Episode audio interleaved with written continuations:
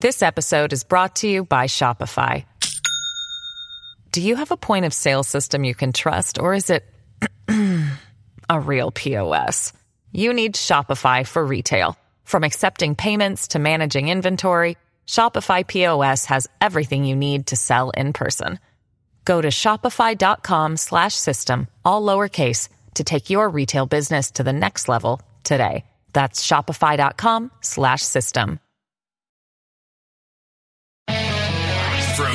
atop Fox News headquarters in New York City, always seeking solutions, never sowing division.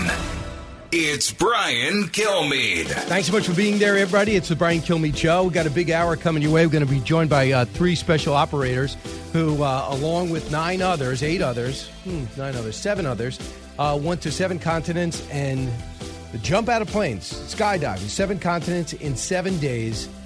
Amazing. That's a new world record. They did it all for folds of honor and to raise awareness about those who serve and have fallen in battle. They're going to be joining us. And then Carly Shimkus at the bottom of the hour. That'll be great. Guess where the president's going to go later today? Home uh, to Delaware. Never stays in the Oval Office. I think this is trip number 61. Let's get to the big three. Now, with the stories you need to know, it's Brian's Big Three. Sponsored by Crunch Fitness. Interested in owning your own business in a growing $30 billion industry? Check out Crunch Fitness at crunch.com. Number three. Yes, we need to go in a new direction. And can I be that leader? Yes, I think I can be that leader. But we are still working through things and we'll figure it out.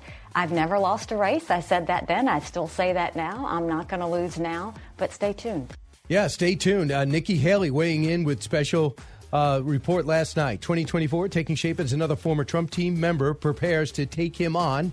Nikki Haley, the latest, what she said and what she's been accused of by another Trump loyalist uh, who might run himself as the current president prepares to announce he wants four more years.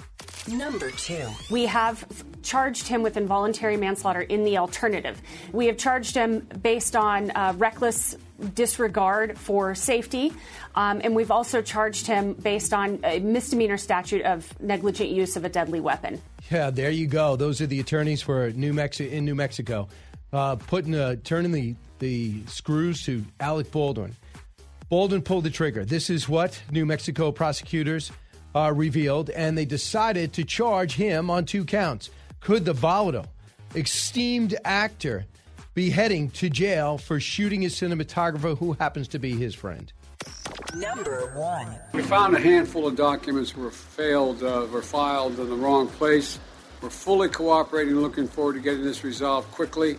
I have no regrets. I'm following what the lawyers have told me they want me to do. There's no there there. Really? No there there? No regrets? You would think a president caught with misplaced classified documents at the highest level might be regretful and apologetic, but not Biden. In fact, he was defiant, and I think he'll regret that. Here's the entire soundbite. Cut one. We found a handful of documents were failed, uh, were filed in the wrong place. We immediately turned them over to the archives and the Justice Department. We're fully cooperating, looking forward to getting this resolved quickly. I think you're going to find there's nothing there. I have no regrets. I'm following what the lawyers have told me they want me to do. It's exactly what we're doing. There's no there there. So here's the thing you could say that if you were Donald Trump and you know you didn't conspire with Russia to win an election. You can say that if you're saying, uh, if you're, if you're t- talking about uh, a leak to the New York Times that ended up being Scooter Libby, even though Richard Armitage admitted it, Scooter Libby didn't think he was the person to reveal it. You could honestly say, and to this day, he thinks he's innocent. But this special prosecutor knows one thing there were very classified documents at the highest level in his office and in his garage and in his house. Yet he says there's no there there. What are you talking about? Almost everybody in the military, the lowest and highest level, retired and active, I have come across said if I did that, I would be in jail. And the president, not contrite, goes out of his way to say something ill advised. I have to think this guy's an attorney. First off, he says they were in my locked garage with my Corvette, with my Corvette. What? And now you can, after totally condemning the president, uh, the former president on 60 Minutes, saying, how could anyone be that irresponsible? Then he says there's no there there. Okay. Everybody that has classified documents, just say I did it by mistake. There's no there there. if the president's setting the standard, that would be the way. Even Adam Schiff, and I hate playing his sound bites, I find him despicable, said this, cut three. Uh, well, first of all, I think whenever classified documents are found somewhere they shouldn't be, uh, it's an issue. Um, and we need to find out uh, how the documents ended up there and uh, is there any risk uh, that they were exposed to people that didn't or shouldn't have had access. The intelligence community does those kind of damage assessments, mitigation assessments. They should do so here. Now, I am not sure. maybe it's just so overwhelming that they have no choice. But for the longest time, Joe Biden, after the primaries, walked on water. He never did anything wrong, never ate his own words, never contradicted himself, never got lost leaving a stage. Uh, no shows no sign of dementia or aging before your eyes. No, nothing ever happened. But now CNN is running stories about connections between Joe Biden, his brothers, and the laptop five or six minutes about his complicated overseas business dealings, which he was referred to, that Hunter referred to him in uh, the laptop that they said was invalid. I am wondering why this all happened. I know you are too. Why they're all coming out now and being honest and candid. Terry Turchie, a former assistant director of the FBI, on why the FBI is not involved in this yet. Cut seven. There's a lot of there there, and there are no FBI agents to find out whose fingerprints are on those documents, to have properly collected them and then sent them to the lab in the right order so that certain forensic exams can be done. There is a real problem if you have an intention of, of prosecuting someone. None of those attorneys can take part in that prosecution because they're all now witnesses and they're people that have to be maybe cross-examined. This is a mess, and the intention here mm-hmm. is to cover up, not to get to the bottom of. It is to cover up the same things they've been covering up now for years. The Biden connection with the Chinese, the flow of millions of dollars of Chinese money into America, and the fact that we have a bevy of legislation and decisions which for some reason always benefit Chinese interests but never benefit America's interests. Except for the CHIPS Act, which does clamp down on the Chinese. And there is going to be some uh, Democrats on a Senate, on a House Select Committee on China. But there are some really disturbing things about China and the President of the United States and his family. I'm not sure if it's related to these documents because I don't know the contents. Sooner or later, it'll come out. The president wants it to go away. Guess what? The American people are not happy. Turns out he's got now a 40% approval rating. It was at 40. It was at 44%. That's pretty big in one week. Also, the Quinnipiac poll, when asked, how did President Biden handle the classified documents? 22% said appropriately, 60% said inappropriately. Those are two devastating numbers for him. And let's just see where it goes from here. You're not going to be bailed out by other elements. The thing that I worry about, this will make him less likely to deal on the debt ceiling because he wants the government to shut down to make that the number one story. And many in the press would love not to report about a story that makes the president and his slipshod way in the way he handles intelligence uh, really under question. And I just wonder how many more documents are going to be found and what is at the University of Delaware with this Senate work. This is the Brian Kilmeade Show. When we come back, Mike Sarraille joins us, retired Navy SEAL, former Recon Marine, and uh, Talent War Group CEO. Andy Stumpf, retired Navy SEAL, former wingsuit world record holder and Legacy Expeditions co founder. And Nick Cush, retired Navy EOD officer and 777 expedition, expedition lead. What they did Unbelievable. Seven continents, seven jumps in seven days. While in the middle of this, a total shutdown of the airline industry last Friday, only the second time in history because of, a, they say, a malfunction with a contract worker. You listen to the Brian Kilmeade Show. Don't move. Politics, current events, and news that affects you. Brian's got a lot more to say. Stay with Brian Kilmeade. This episode is brought to you by Shopify. Do you have a point of sale system you can trust, or is it a real POS? You need Shopify for retail. From accepting payments to managing inventory, Shopify POS has everything you need to sell in person. Go to shopify.com slash system, all lowercase, to take your retail business to the next level today. That's shopify.com slash system. Wyndham Hotels and Resorts makes travel possible for all. Whether it's the long haulers looking for a great cup of coffee, a roomier rest for the on a whim road trippers, or a place to make summer memories with the whole family. No matter who you are, where you're going, or why, with 24 trusted brands to choose from like La Quinta, Days Inn, and Super 8, your Wyndham is waiting. Get the lowest price at wyndhamhotels.com. Restrictions apply. Visit website for more details.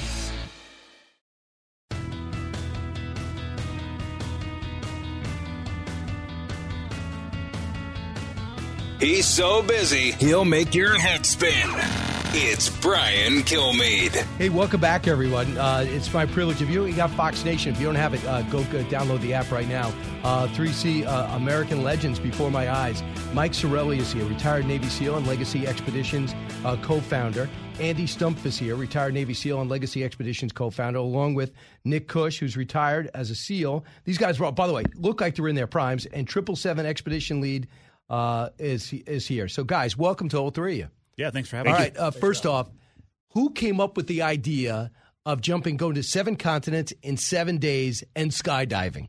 So, let me let me back up. When Andy and I formed Legacy Expeditions, you know, really we had one mission is to set up these amazing adventures where we take veterans and they feel that camaraderie again, Okay.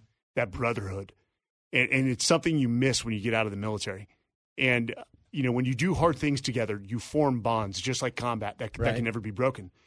There is this, you know, sort of thing that's been talked about for decades: seven continents, seven days, seven skydives, and it, it's it's sort of joked about that it couldn't be done. So, you know, Andy and I called Nick in June of 2021 and said, "Hey, what if we did this? Because special operations has proven and shown that it, it has a way of making this seemingly impossible possible." And uh, there was a little hesitation at first. Oh yeah. And then we started looking at the problem and dissecting it. And about July or uh, August timeframe of 2021, we're like, hey, we can do this. Especially this team. This team can do this. Right. So you want to raise money for Folds of Honor. So Nick, you did, didn't get a charter a plane. No, uh, we the whole thing was was going to be focused on flying economy. We had a really good support network from American Airlines uh, via Folds of Honor. So you called them, yeah, yeah, yeah. And, and we had a great, uh, just like with any special operations force uh, in any unit, there's always a really good group of support network behind the scenes and of enablers, and that's where that really helped us nail down any contingencies and things like that that we had. So anyway, also what's what's kind of interesting is all of a sudden the whole airline industry shut down. Was it last Thursday? To be honest Was with you, Friday? I, I have no idea what So day it you was. have to get you got to finish this, and all of a sudden, for the for second time in the history uh, of flight, we have everything's grounded. We find out now they claim because of a contractor. Oh, Yeah. what happened? How'd you how'd you deal with that? I mean, if you look at what special operations actually is, it's nonlinear problem solving. So we had done 18 months of planning leading up to this. We had talked through contingencies. We had somebody behind the scenes who was ready to move flights, logistics. Um, so really, we sat down and we solved the problem in about 30 minutes because we looked at what had happened, we looked at what was available, what our resources were. We pulled our heads together, made a decision, and executed on it. And it, we actually landed about five minutes after our scheduled arrival time on the economy flight that we would have been on on the private flight. Mike, run through the run through the continents. Uh, and let me add on to that. Yeah. You know, it's amazing about this team when you look at it. Nobody freaked out. We identified the problem. We started proposing solutions, and I've got to say that Glenn Cowan, our, our lone Canadian, was the one that that that brought that together and was able. And what, to how did, did you solve it? Did, Uh, so basically, we reached out to some very good Americans, our network. Uh, we all put some money in, into the pot, and, and we chartered a plane from Miami to Barcelona to stay on schedule. And in, in fact, we finished this in six continent or s- six days, six hours, and six minutes. But we started in Antarctica. The reason we started there is because it was the wildest variable. Right. You just you, you can't plan for that weather.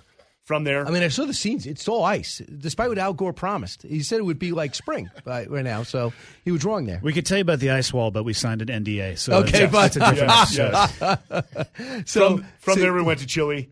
From there, Miami, Barcelona, uh, Cairo over the pyramids, which was probably there's a photo that will probably go viral. It al- actually it already has uh, of a four way Where do we right over get the it? pyra- pyramids. Where do we get it? Where do we get the photo? Go go to any of our Instagrams, legacyexpeditions.net Instagram, and you can see it. And then from there to uh, Abu Dhabi, and then we finished the records in uh, in Perth, Australia. Uh, that's pretty cool. So, Nick, you, you mentioned legacy. So now you want to do this for uh, Folds of Honor. You got four hundred fifty thousand dollars, and the more you get, the more scholarships that go out. Correct. So, if anybody is listening to this now and you weren't there before, this is the chance to get there now. How do we get there and support you? Well, and that's through the uh, the give the triple seven Give Smart. I'll have Mike. Mike Mike's been reciting it. So verbatim it's really well. triple seven, the word triple, the number seven, dot givesmart.com. Triple seven dot givesmart.com. Got it. Um, you mentioned this is just one adventure. What's Yeah. the next adventure? You know, we were talking about that yesterday and how we should answer this question, and I can only answer it Because you always plan for contingencies. We plan for contingencies, but I also don't want to spend too much time forward thinking because it'll wash away the With this- the with this. accomplishment of what this is. But from a personal perspective, I know for me this trip was surprisingly emotionally impactful. That's what surprised me the most about it. It wasn't the jumps, it wasn't the travel, it was the emotional impact that it had. And that's beneficial for me, but I think all three of us sitting here agree that especially the veteran community and the old uh, special operations community specifically that we come from, we thrive doing difficult things. And that serves the person well, but I want to figure out ways to take endeavors that serve me and have them serve others. So I'm not sure what we're going to do next when it comes to an expedition and continuing to help people maintain and tell their their legacy stories, but I know that we will continue. Um, but for me, the flag in the ground is it has to be greater than myself and it has to serve something bigger than myself. And plus, you love hanging out with these guys. Not right? really. I'm Not super really? sick of these you're guys. the one who it's doesn't? been like Yeah. eight eight days straight. I'm really I'm ready for some time off. So, Mike, you know what they always talk about with the players when they leave, uh, when they've stopped playing pro or stopped playing college, whatever they do, they miss the locker room. Uh, not only that, you guys are usually in the line of fire. You put your lives on the line. That's uh, high emotional. No one will ever replicate that. Is it similar when you get out? You know, you miss the locker room. You you you lose your tribe.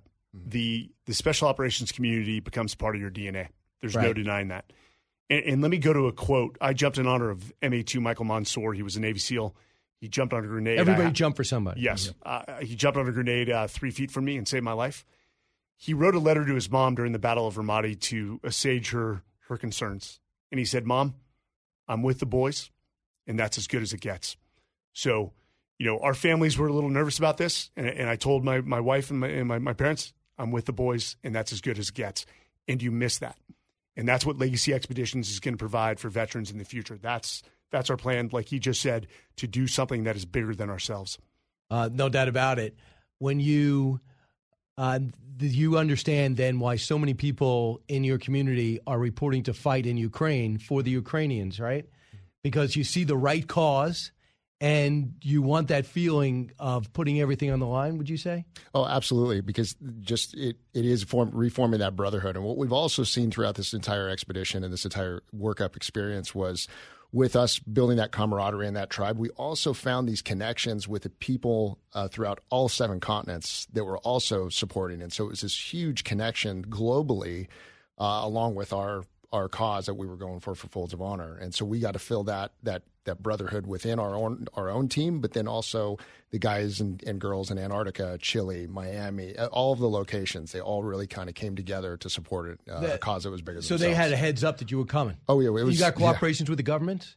Um, I I wouldn't wouldn't say go the that far. government. Yeah, No. it, was, it, was, uh, it was mostly the skydiving community and people Oh. and, and veterans and patriots in all the countries and all the locations. They were all believed in what we were doing and wanted to be part of it. Let, let me it. let me be very clear on this. Why, why we were successful in special operations is because we had a massive support network, Mm-hmm. and we had a massive support network uh, on this one. In fact, uh, I almost near tears spent 18 hours on the phone trying to get a hold of uh, American Airlines, and just kept pushing around or no, and nobody wanted to help until one woman, Missy uh, Tonis, picked up the phone. She heard the desperation in my voice. She works for American Airlines, and she said, "Honey, don't worry." I'm going to help you book all these tickets. We're going to figure this out together. And she gave her off time to book all the tickets across the globe for this entire team. If it wasn't for people like Missy Tonis or George Silva, who's in the background uh, running operations, we would not have been successful. So American was the, the only airline you used? Was Uh, American or the American uh, One World Network. Yes. All right, so you need someone to work logistics, and they did it. And Yes. Folds of Honor is a beneficiary of it. You guys coming together, uh, making a difference. And uh, one more time, the number is triple seven. Uh, GiveSmart.com. Triple seven dot givesmart com. God, guys, thanks so much. Appreciate you being Thank you. here. Thanks, thanks for sharing your story. I cannot wait to see what's next. But we're focusing on now. Yeah. I know. I got it. Back Brian. with Carly Shimkus in just a moment. You like Carly, right? Oh, love her. All right, good. So, so I'll, I'll let her come on. This episode is supported by FX's Clipped, the scandalous story of the 2014 Clippers owner's racist remarks captured on tape and heard around the world. The series charts the tape's impact on a dysfunctional basketball organization striving to win against their reputation as the most cursed team in the league. Starring Laurence Fishburne, Jacki Weaver, Cleopatra Coleman, and Ed O'Neill. FX's Clipped, streaming June 4th, only on Hulu.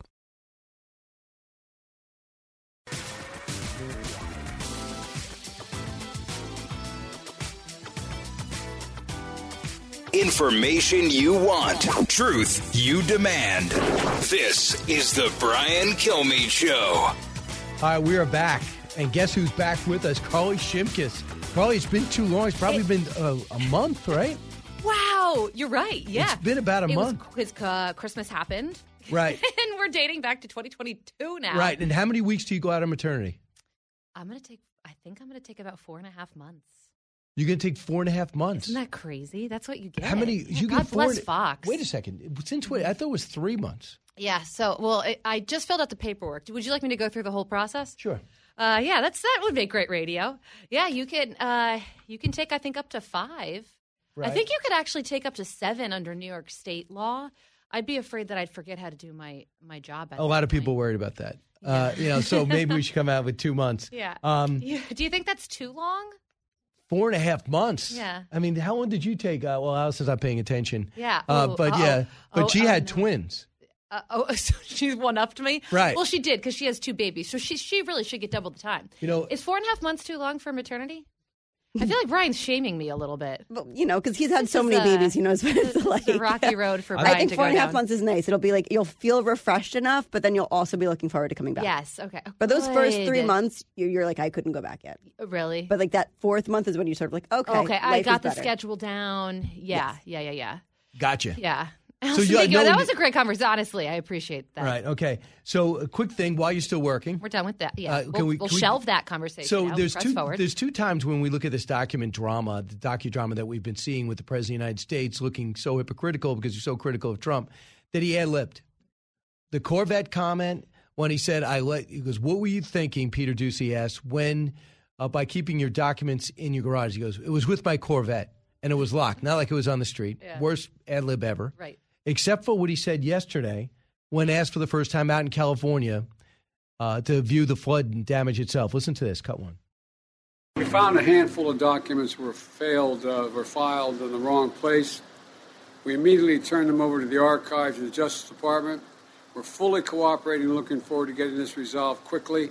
I think you're going to find there's nothing there. I have no regrets. I'm following what the lawyers have told me they want me to do. It's exactly what we're doing. There's no there there. What's he talking about? Well, the thing that really stuck out to me was when he said, "I have no regrets," but also he had previously said he doesn't know what is what these documents are or what they're about. So, how would he know if What he he regrets. should or not have? Here, the other thing that I was wondering: Has a president ever apologized before and said, "Listen, I I screwed up. I'm uh, sorry." Bay of Pigs, JFK. Okay, like more at Oh, yeah. present day. Oh, oh, present day. No, Ronald Reagan when he said he just there was only one plane full of uh, parts with the Iran Uh-huh. Contra scandal because I since have found out and I I apologize. He apologized. See, I just think it would be something, and this is for. I, you could say the same thing about former President Trump too. I think that when you you make a mistake, it would be refreshing. well, for- he promised to tell us when he makes a mistake. Yeah, he did. He promised. He did. Just to say, listen, this was a bad move. I'm still figuring this out, but I want to say I'm sorry. I understand the severity of the situation. And I feel like people on both sides of the aisle would have real respect for that. Right, and it I think, shouldn't be that hard to do. Well, I mean, they you know the theory is if you show vulnerability, it'll be like you're showing your carcass to a bunch of hyenas, and they're going to tear you apart. Right. And Uh, I'm sure some people would, but I think that a majority of people would really respect it. I would. Here is uh, Jim Jordan on the different ways in which the DOJ's responded. As you know, Carly, the DOJ was present when they went through the House, but the FBI would never was there. Cut, uh, cut five. I still don't know the answer to why they were looking in the first place. What prompted them to go look on November 2nd at the Penn Biden Center for, for whatever they were looking for, or were they specifically going to look for classified documents that may have been there? I don't know the answers. There's all kinds of questions we don't know the answer to. I do think it's interesting, and this is what we'll be looking at in the Judiciary Committee. I do think it's interesting how the DOJ has responded. We've seen all kinds of things that seem inconsistent. Why didn't they accompany the lawyers when they went to pick up the classified documents? I have no idea why they didn't do that. So there's all kinds of questions there. Yeah, absolutely. And then you do look at the difference in treatment. And that's really what this boils down to and why uh, Republicans are so frustrated because you see that the FBI raided Trump's home and then they they say, "All right, you you lawyers who don't even have a clearance to be looking at these documents can do it yourself." That's the part that I really don't understand. So I'm going to have Jim Trusty on One Nation, who is one of Donald Trump's lawyers. Uh-huh. And just to point out specifically what the difference is legally, there's a lot of things out there that just aren't true. And the stuff that Trump's came out with, I don't know if it's true. He said, I only took the folders. He put on Truth Social this week. I like the folders, so I took the folders, but there was nothing in them. Okay? Did not know that. That would have been interesting. So the big difference, I did not know. Jim Trusty was on with Tracy the other night, and he said, we wanted to, Trump wanted to build a SCIF at Mar a Lago because he knew sensitive documents would be coming down. As a former president, he gets briefed if he wants. And they said no. Maybe because it was a public place. I want to know the difference. And what does he see as a difference? Why did Trump know exactly what was in there? Why legally did Joe Biden come out and say, I don't know, uh, I don't want to know what's in there? At the very least, it shows terrible staffing and terrible organization. Totally, totally. I really wonder what's going to happen though, because I could easily see this being something where uh, these special counsel investigations take so long. Where you just for in 9 You months kind of time you just forget and then go oh yeah by the way they're both there's a special counsel investigation going on for both of these guys and then it gets quietly resolved or Well, something of that I mean, nature. does Trump ever quietly get resolved, though? Because sooner or later, we're going to find out what he thought about well, Mar-a-Lago. listen, it, it could get quietly resolved because Now. Biden's now facing the same thing. It Right. wouldn't have before. You know, technically, he shouldn't. Technically, there's two separate cases. Yeah, totally. And there's two, two separate uh, slates of, I guess, charges are what they're looking at. So here's where Nikki Haley, who well, I want to get to 2024 with you, who fascinatingly is, seems to be about to take on Trump, but she doesn't want to take on Trump. She only wants to take on Joe Biden. Cut eight. Classified documents should never be taken into an unsafe place. And so I think that clearly President Trump and President Biden did it. They both should be investigated to make sure that there was no harm to our national security. But what really gets conservatives upset is the fact that you can have Republicans and Democrats do the same thing, and Republicans are vilified, and Democrats, they just sweep it under the rug. And so that's the FBI DOJ double standard. You know, at some point, something's got to give. You can't weaponize our agencies and have it play out this way. So, um, your thoughts about that? A Republican admitting Trump shouldn't have done Yeah. it. Yeah. Well, I thought that was a very good answer. Um, and I think that she believes what she says there. Um, and it's true uh, when she's talking about the differences in treatment. Um, that was from her interview with Bret Baier. And the big news was how, I mean, she came inches from announcing that she's running for president. It's obviously going to happen. It's just a matter of when she wants to make that official announcement. Um, and then the other big news from that interview is this uh, anger uh, between, you know, clearly she, she and Mike Pompeo do not get along. Um, and did you did you see the whole thing? And the part in his book where Pompeo was saying that Nikki Haley, as a UN ambassador, it wasn't that much of an important job, but she ended up leaving it anyway. And then uh, now she's saying that sh there was this whole controversy over whether she wanted to be vice president, was working with Jared Kushner and Ivanka to get the job, and now she's denying that. So there's a whole bunch of controversy there. Well, By Mike the way, all these people could be running for president too. It's going to help sell Mike Pompeo's book, but at that time he says it was a scheme behind the scenes between Jared Kushner and Nikki Haley to make Nikki Haley his running mate to for reelection and knock out Mike Pence. Yeah. Kellyanne Conway was on with us yesterday. Here's what she said about that. After all, she might have been there this whole time uh, during some of this exchange. Cut 21. That is true that there were people trying to get rid of Mike Pence off the ticket. I also thought it was so naive from some of the political novices, uh, like Jared Kushner, that I worked with in the White House, to, to actually think, well, let's just get rid of the vice president. This whole idea, let's just get a woman, get a woman, get a woman. You know who did that? One Joe Biden. And look what we got for it. Goodness, Kamala Harris. So I'm glad Secretary Pompeo has, has said this. Yeah. Yeah, I mean, I wouldn't really compare uh, Kamala Harris to Nikki. Nikki Haley's a very impressive woman. Um, and she was a successful governor of South Carolina, and I thought she did a great job as UN ambassador. She clearly understands the foreign policy issues. Uh, very nice lady. Um, have had a chance to meet her a couple times. Uh, so uh, the big thing that she's going to face if she does run is that, unfortunately for her, all the energy among Republicans is really split between um, Trump and DeSantis. So you never know how a race is going to shake out, but as of now, it looks like it's going to shake out in one of their directions. I did right now. Well, we'll see if DeSantis gets in or not. Uh, one thing is pretty clear: he hasn't made a decision yet, and it's going to happen after this uh, this legislative period in Florida. Do what do you think? Do you think he runs? I, I don't think it's a done deal. Everyone's acting as if he's definitely I going to know everybody does. and they because the guy's in his forties, so and, young. and he says, "Well, what would be left should I get it? Am I going to have a former president that's going to take his forty percent and maybe twenty percent would just only wants him and make it impossible for anyone to get the nomination but him? Yeah. And if he does that, why would I want that headache? Knowing in four years he's definitely not going to run at eighty-two, and at eighty-two, Just wait, so you're saying he's thinking maybe I just wait six years. Let's see what happens with the court cases. Let's wait, uh, which we know is risky because we know that sometimes the wind gets out of your sails. Some Yes. scandal pops up. Yep. Who knows what's going to happen in Florida? Let's say there's a natural event and he doesn't handle it as well I as the know, last one. I know, and there's so much momentum behind him now, so there's a lot to weigh. Right. I think? Nikki, Nikki Haley is very formidable. I don't know if she has momentum behind her. Yeah. But think about this successful governor, minority. I know. And I think that was an important position because she made it. She said, I want to report directly to the president.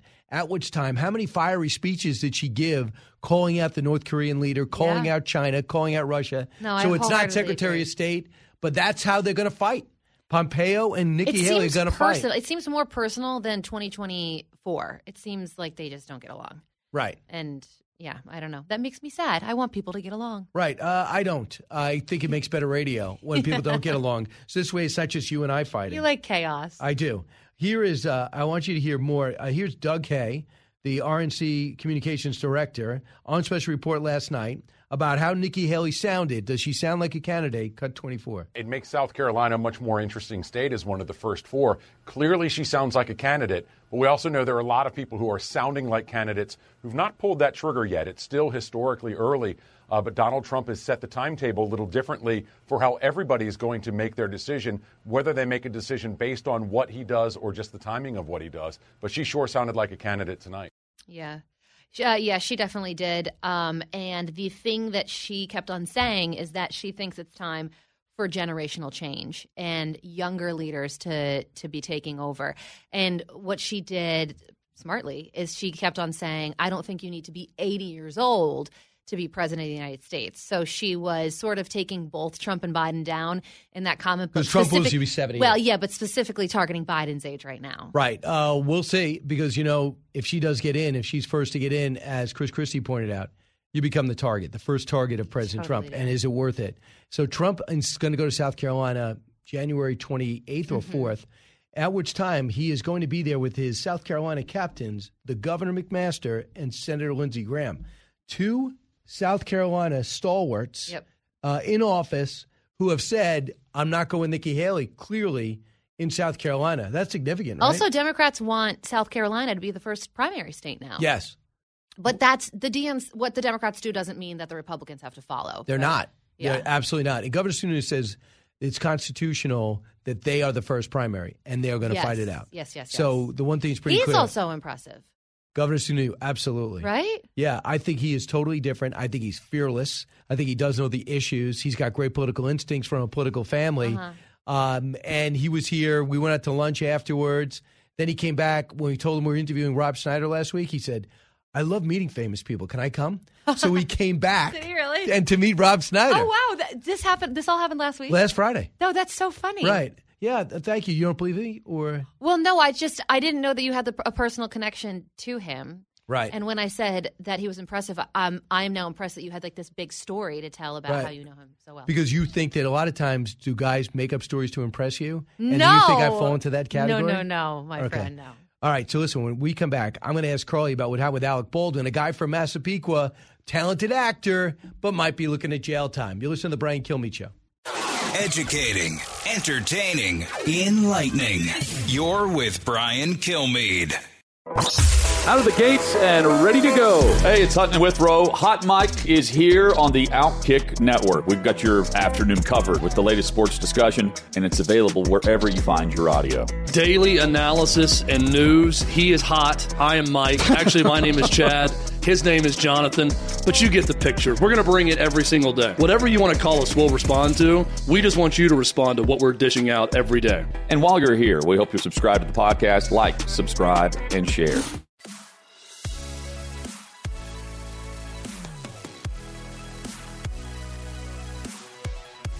From his mouth to your ears, it's Brian Kilmeade. I didn't pull the trigger. So you never pulled the trigger? No, no, no, no, no. I, I would never point a gun at anyone and pull a trigger at them. Never. Never. That was the training that I had. You don't point a gun at me and, and pull the trigger. On day one of my instruction in this business, people said to me, never take a gun and go click, click, click, click, click. Because even though it's incremental, you damage the firing pin on the gun if you do that. Don't do that. So, and by the way, Alec Baldwin does know about guns because his dad was a rifle team coach.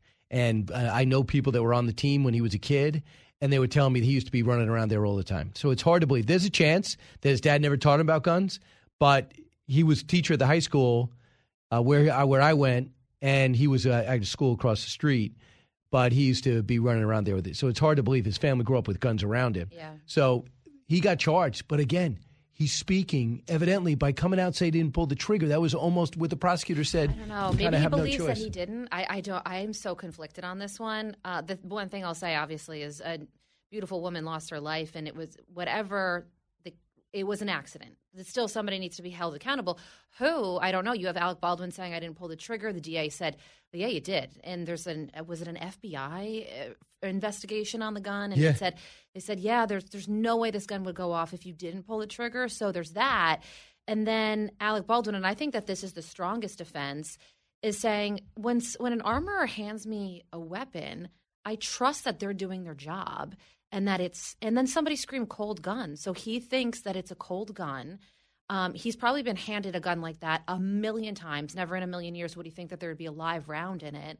And then what happened happened. So I, I mean, listen, I.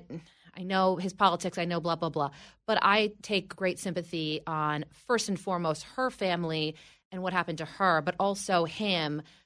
He's got five little in, kids in or that six. he is feeling completely awful about this whole Right. thing. Right. And now he's got to fight it out. Cut 13 is Alec talking about the incident on ABC. You're not worried about being charged. I don't. I've been told by people who are in the know in terms of even inside the state that it's highly unlikely I would be charged with anything criminally. Do you feel guilt? No, no. I feel that there is. I, I feel that that that someone is responsible for what happened, and I can't say who that is, but I know it's not me. I mean, I, I, honest to God, if I felt that I was responsible, I might have killed myself if I thought I was responsible. I I don't say that lightly. So Yeah, I know. I know. It's just, I, I. What do you What do you say about this? I mean, this is an awful situation. I, I definitely think that I'll, no one thought expected a charge coming his direction. Also, there was already a civil. The civil case already played out, and they settled.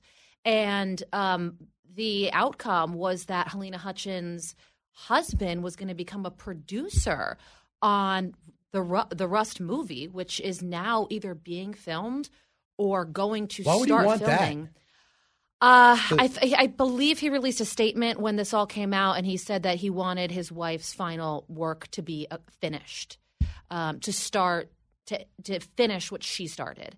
Um, and how do you finish filming a movie now when there are felony charges um, against Alec Baldwin, the main actor? I mean, do you do you does he f- still do the movie? I don't know. They say they're doing it. Yeah. It's that. Oh, now now there's charges. It is so sad. Six she has years in jail. A young son, and we'll just have to wait and see what happens. But this was definitely a surprise. All right, Carly, I enjoyed our quality time together. I did. You know, maybe I'll just hang around in the background and just. you can. I mean, you can do that. I'm free for the next three hours. No, you're not. you have a family, to, and now your husband lives here, so this you, is true. you have somebody to hang All out right, with. fine. Maybe you're you're right. I should probably go. Bye. From the Fox News radio studios in Midtown Manhattan, it's the fastest growing radio talk show. Brian Kilmeade.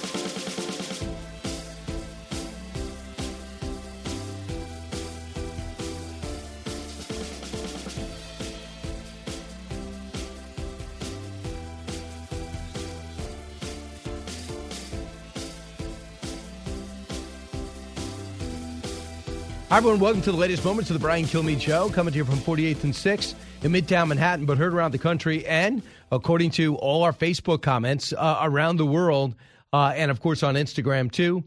Uh, Paul Farber is going to be here. He's director of the Monument Lab, host of the statue, focusing on Rocky Balboa, the Philadelphia statue. I'm not in Philadelphia this week. I'm pulling for the Giants to beat the Eagles and pull off the upset of the century.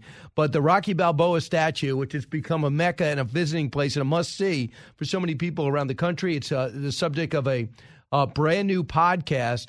And Paul Farber will be here. And plus, is there anything to do with Rocky that's not awesome? The answer is no. So let's get to the big three. Now, with the stories you need to know, it's Brian's Big Three. Number three. Yes, we need to go in a new direction.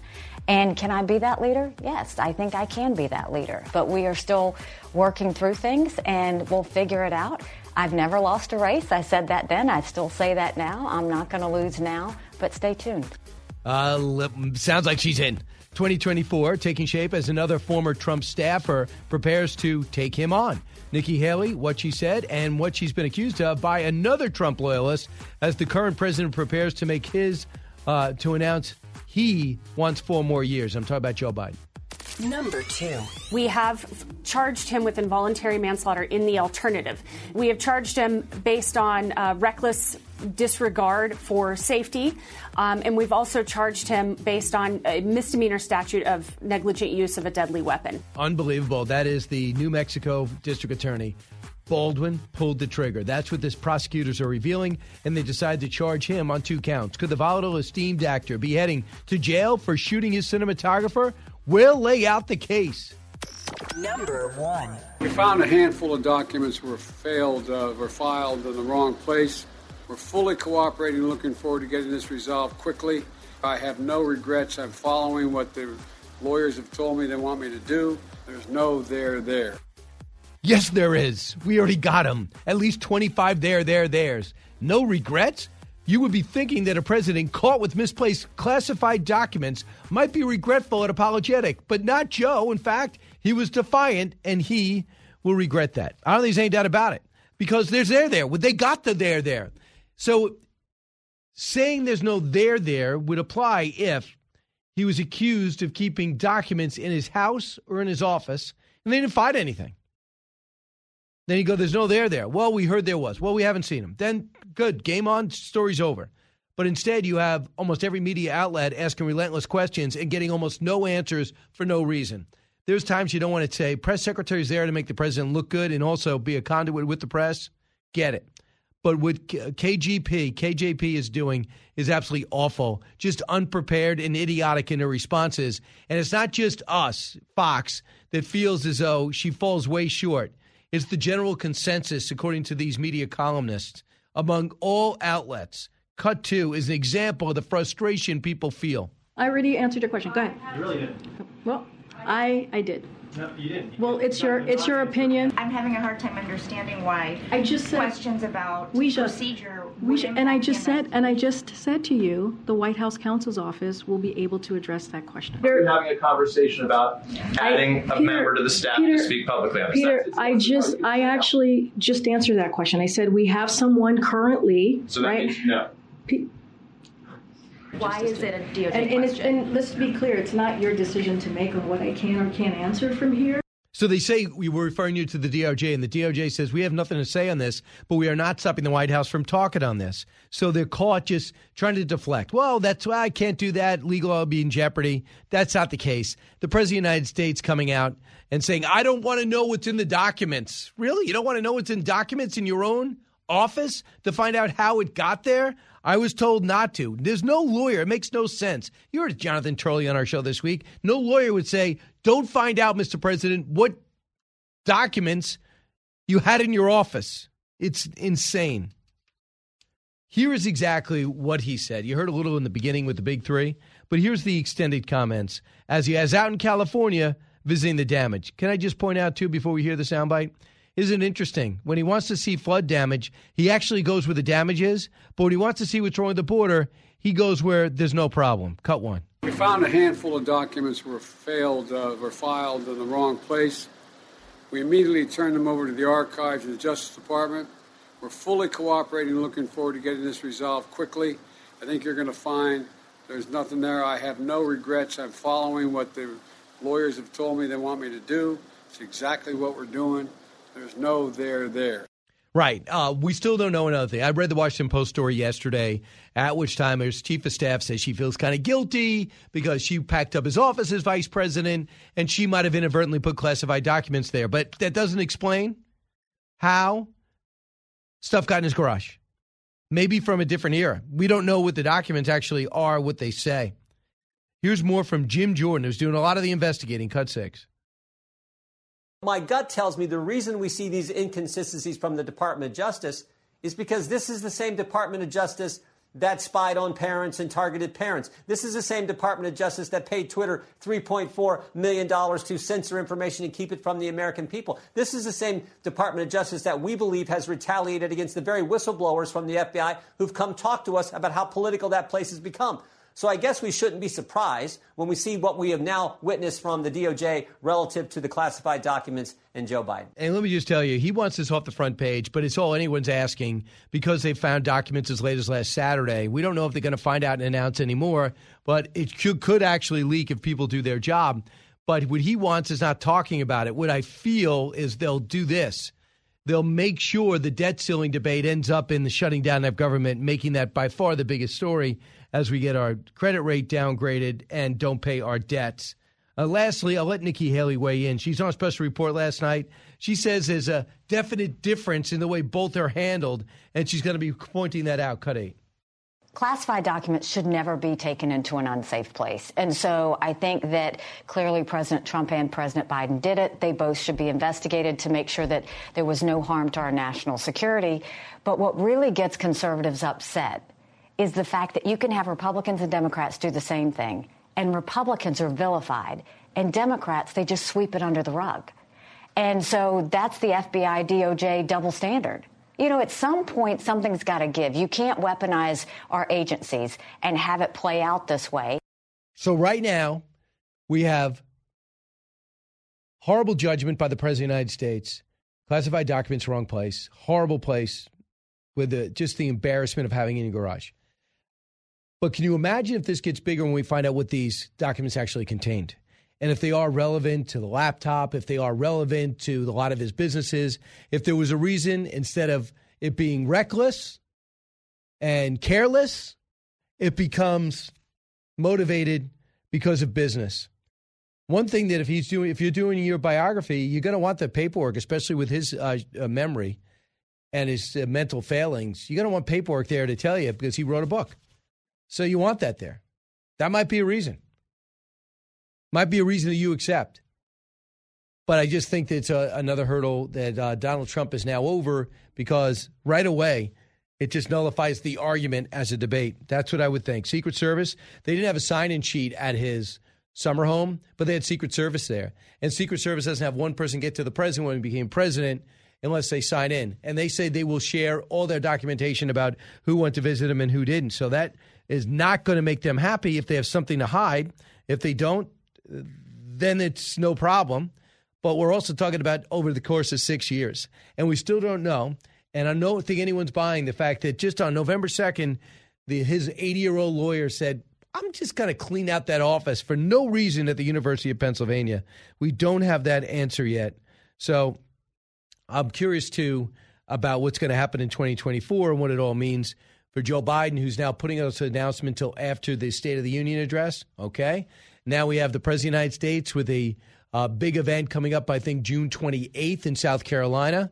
And now we have Nikki Haley possibly becoming a 2024 candidate. Mike Pompeo, I think, is locked in personally. He's got a book coming out on Tuesday. He'll be here, I'm sure.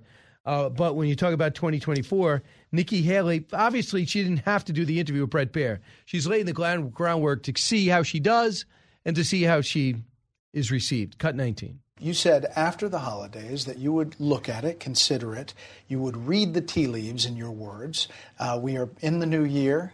How are those tea leaves looking? Are you going to run for president? Well, I'm not going to make an announcement here, but when you're looking at a run for president, you look at two things. You first look at does the current situation push for new leadership? The second question is Am I that person that could be that new leader? Yes, we need to go in a new direction. And can I be that leader? Yes, I think I can be that leader. But we are still working through things and we'll figure it out. I've never lost a race. I said that then. I still say that now. I'm not going to lose now, but stay tuned. So, what does it mean? Uh, she said earlier, I'm not going to run against President Trump. And now she feels maybe he's vulnerable enough. I mean, the meeting with the white supremacist, not a good move. The meeting with Kanye West, not a strong move. Uh, coming out just saying the, the election was rigged again. Anytime he's talking about 2020, he loses voters. Here's Josh Holmes, former chief of staff with McConnell, cut 25. The knives are out already. I, I think it's pretty clear, and I think Nikki Haley knows that this sort of traditional MAGA base is going to be pretty difficult for her to tap into. Not that she doesn't have some admirers in that space. But what I thought was so interesting about her, her interview with you is how she's sort of road testing potential thesis statements for this candidacy. You heard her on multiple occasions talking about generational change. Well, that's interesting, right? Obviously, you've got a, a, an older Donald Trump who's already in the race. That's an inherent critique. It's also something that resonates with primary voters right now vis a vis Joe Biden. So you can see her trying some different things here. Interesting is right. It's going to be tough getting them. Youngkin's tough getting them. Pompeo, possible if Trump becomes a non factor. DeSantis, I think it's 50 50. I bet you they're, they're splitting Trump world. As I was speculating in an earlier hour, the thing that would stop DeSantis, I think, is if he says, yeah, if what if I beat him? What's going to be left of the Republican Party? Will some be so bitter? Will the, will the attacks get so personal that will break up family fights? who used to fight about Democrats, now they're going to fight DeSantis and Trump because they're both so similar and they'll both be vicious going after each other. So when we come back, I'll talk a little bit another tragedy all around the Rust shooting that has one of the top actors in this country looking at six years in jail. You listen to the Brian Kilmeade Show. Diving deep into today's top stories, it's Brian Kilmeade.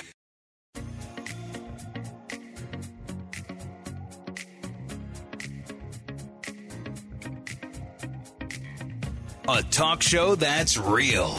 This is the Brian Kilmeade Show. We have charged him with involuntary manslaughter in the alternative, meaning that it's two counts, although he will only ultimately be convicted of one count.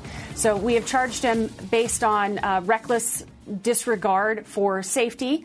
Um, and we've also charged him based on uh, the misdemeanor statute of negligent use of a deadly weapon. And it's only the reckless disregard that carries that five year enhancement that is, in fact, mandatory. So if a jury finds him guilty of that, he could be facing up to six and a half years. So that's pretty serious stuff. And they charge him with two counts, but they're only going to take one count. I'm a little confused about that, but it's un- involuntary manslaughter. I guess it qualifies. One thing they said is the assistant director was given what they said was a cold gun. So Hall, this guy Hall, has it, the gun from the armor, who evidently is the daughter of somebody who's very well well known, famous, and the daughter was known as being not the most, I guess, conscientious armor out there, which is a nutty thing characteristic not to have. And evidently, she got bad reviews from a Nick Cage movie that was shot the same place the week before. So she stuck around for this movie. So evidently, when he handed the gun, when she handed the gun to the director, he said, "Listen, before you hand it to Alec, check with me first because I want to check it one more time." And he didn't. He just handed it to him. It turns out live ammunition was there. Uh, shot two people. One recovered. One was screaming. One never recovered. And because of that, he's being sued. So this is pretty serious stuff. I was surprised, happy for Judge Jeanine, that they went out and did interviews. If you're going to hold a press conference, I get it. High profile person, got to hold a press conference. All right, fine. But why are you doing interviews? So Andrea uh, Reeb is a special prosecutor. She was on the five yesterday, too. Uh, this is cut 11. Yes, we do, and we definitely believe he pulled the trigger. Um, the, the FBI lab report confirms that, so definitely the trigger was pulled. All right. So his statement is not correct under any circumstance. Uh, we don't believe it is. Well, here's exactly what he said. Cut, uh, cut ten. I didn't pull the trigger. So you never pulled the trigger? No, no, no, no, no. I, I, would never point a gun at anyone and pull a trigger at them. Never, never. That was the training that I had. You don't point a gun at me and, and pull the trigger. On day one, of my instruction in this business, people said to me, never take a gun and go click, click, click, click, click, because even though it's incremental, you damage the firing pin on the gun if you do that. Don't do that. They say that was a huge mistake. That it was almost baiting the prosecutor to do further investigation. And the investigation did reveal he did pull the trigger. And gun people tell me, I am not a gun person, tell me that it's impossible for the gun to go off without pulling the trigger. The one thing they said, you could have it cocked backwards. We had uh, Judge Ferreira on today on Fox and Friends. They said if the gun is cocked backwards, um, that would allow him to feel like he didn't pull the trigger because it's already cocked back. That's what they say. So Andrea Reeb weighed in again, one of the special prosecutors on with Judge Jeanine yesterday during the five cut 15. We've heard that there were real problems on the set, including discharges of two live rounds. People walking off the set saying it was unsafe, they didn't want to work there. Did Baldwin know about this, and did he do anything about it? Well, we believe Baldwin, as a producer, knows everything that goes on on the set. And so, there, yeah, there was a lot of problems. There was a lot of, uh, there were a couple accidental discharges. Um, there was a lot of safety concerns that were brought to the attention of management, and and he did nothing about it. So um, there were just this was a, a loose and reckless um, scene where safety was compromised um, just to save money. That's what seems to be the case. So what was actually going on on that set. And by the way, why are they still doing the movie? Uh, I don't. I can't ever picture. I guess some people will go. You already invested this much money, but can you imagine seeing the movie? I guess people will go because of that reason, but you would think it wouldn't be respectful. So Hannah Gutierrez Reed is the armorer who is tasked with checking weapons for safety uh, on the set of Rust. She faces the same charges and penalties as Baldwin. A third worker on the low budget Western is his name is David Halls. He signed a plea deal for the charge of negligent use of a deadly weapon. Why? Because he was the director that handed the weapon to Baldwin. He said, quote, if any of these people had done their job, this according to the prosecutor, Helena Hutchins would still be alive today. Gutierrez Reed believed uh, believed the 45 Colt revolver was loaded and with dummy rounds when she placed it in a cart for the crew. Hall retrieved the firearm and called out cold gun to indicate it did not contain any live rounds then handed it to Baldwin for a scene he was rehearsing in a church building. The key the rehearsal did not call for him to point the gun at the camera. He did, and it went off. And now he's looking at six years. Unbelievable. Listen to the Brian Kilmeade show when we come back. Why everybody cares about the Rocky statue, what it says about Americans, what it says about you if you care about it too, from a great new podcast. Paul Farber next.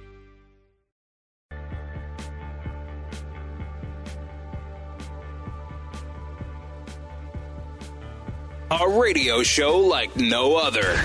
It's Brian Kilmeade. Every once in a while, a person comes along who defies the odds, who defies logic, and fulfills an incredible dream.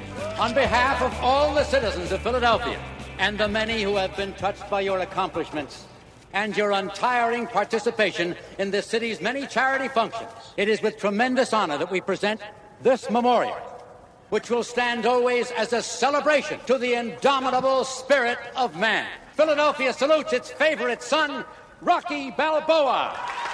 And the statue gets unveiled. Why would we show a random cut of Rocky 3 when the statue still stands uh, in Philadelphia? Why would we open up a segment like this? Because Paul Farber's here. He's director of the of Monument Lab, host of the statue, focusing on the Rocky Balboa statue at the foot of Museum of Art in Philadelphia. And even though there's so many famous works of art there, this is the one everyone flocks to that has to run up those stairs and remember where they were when they saw whatever Rocky they like best. Paul, uh, congratulations on the podcast uh, that focuses on this. First off, what, when did you realize that the Rocky movies and the statue were a great theme for a podcast series? Thank you for having me here.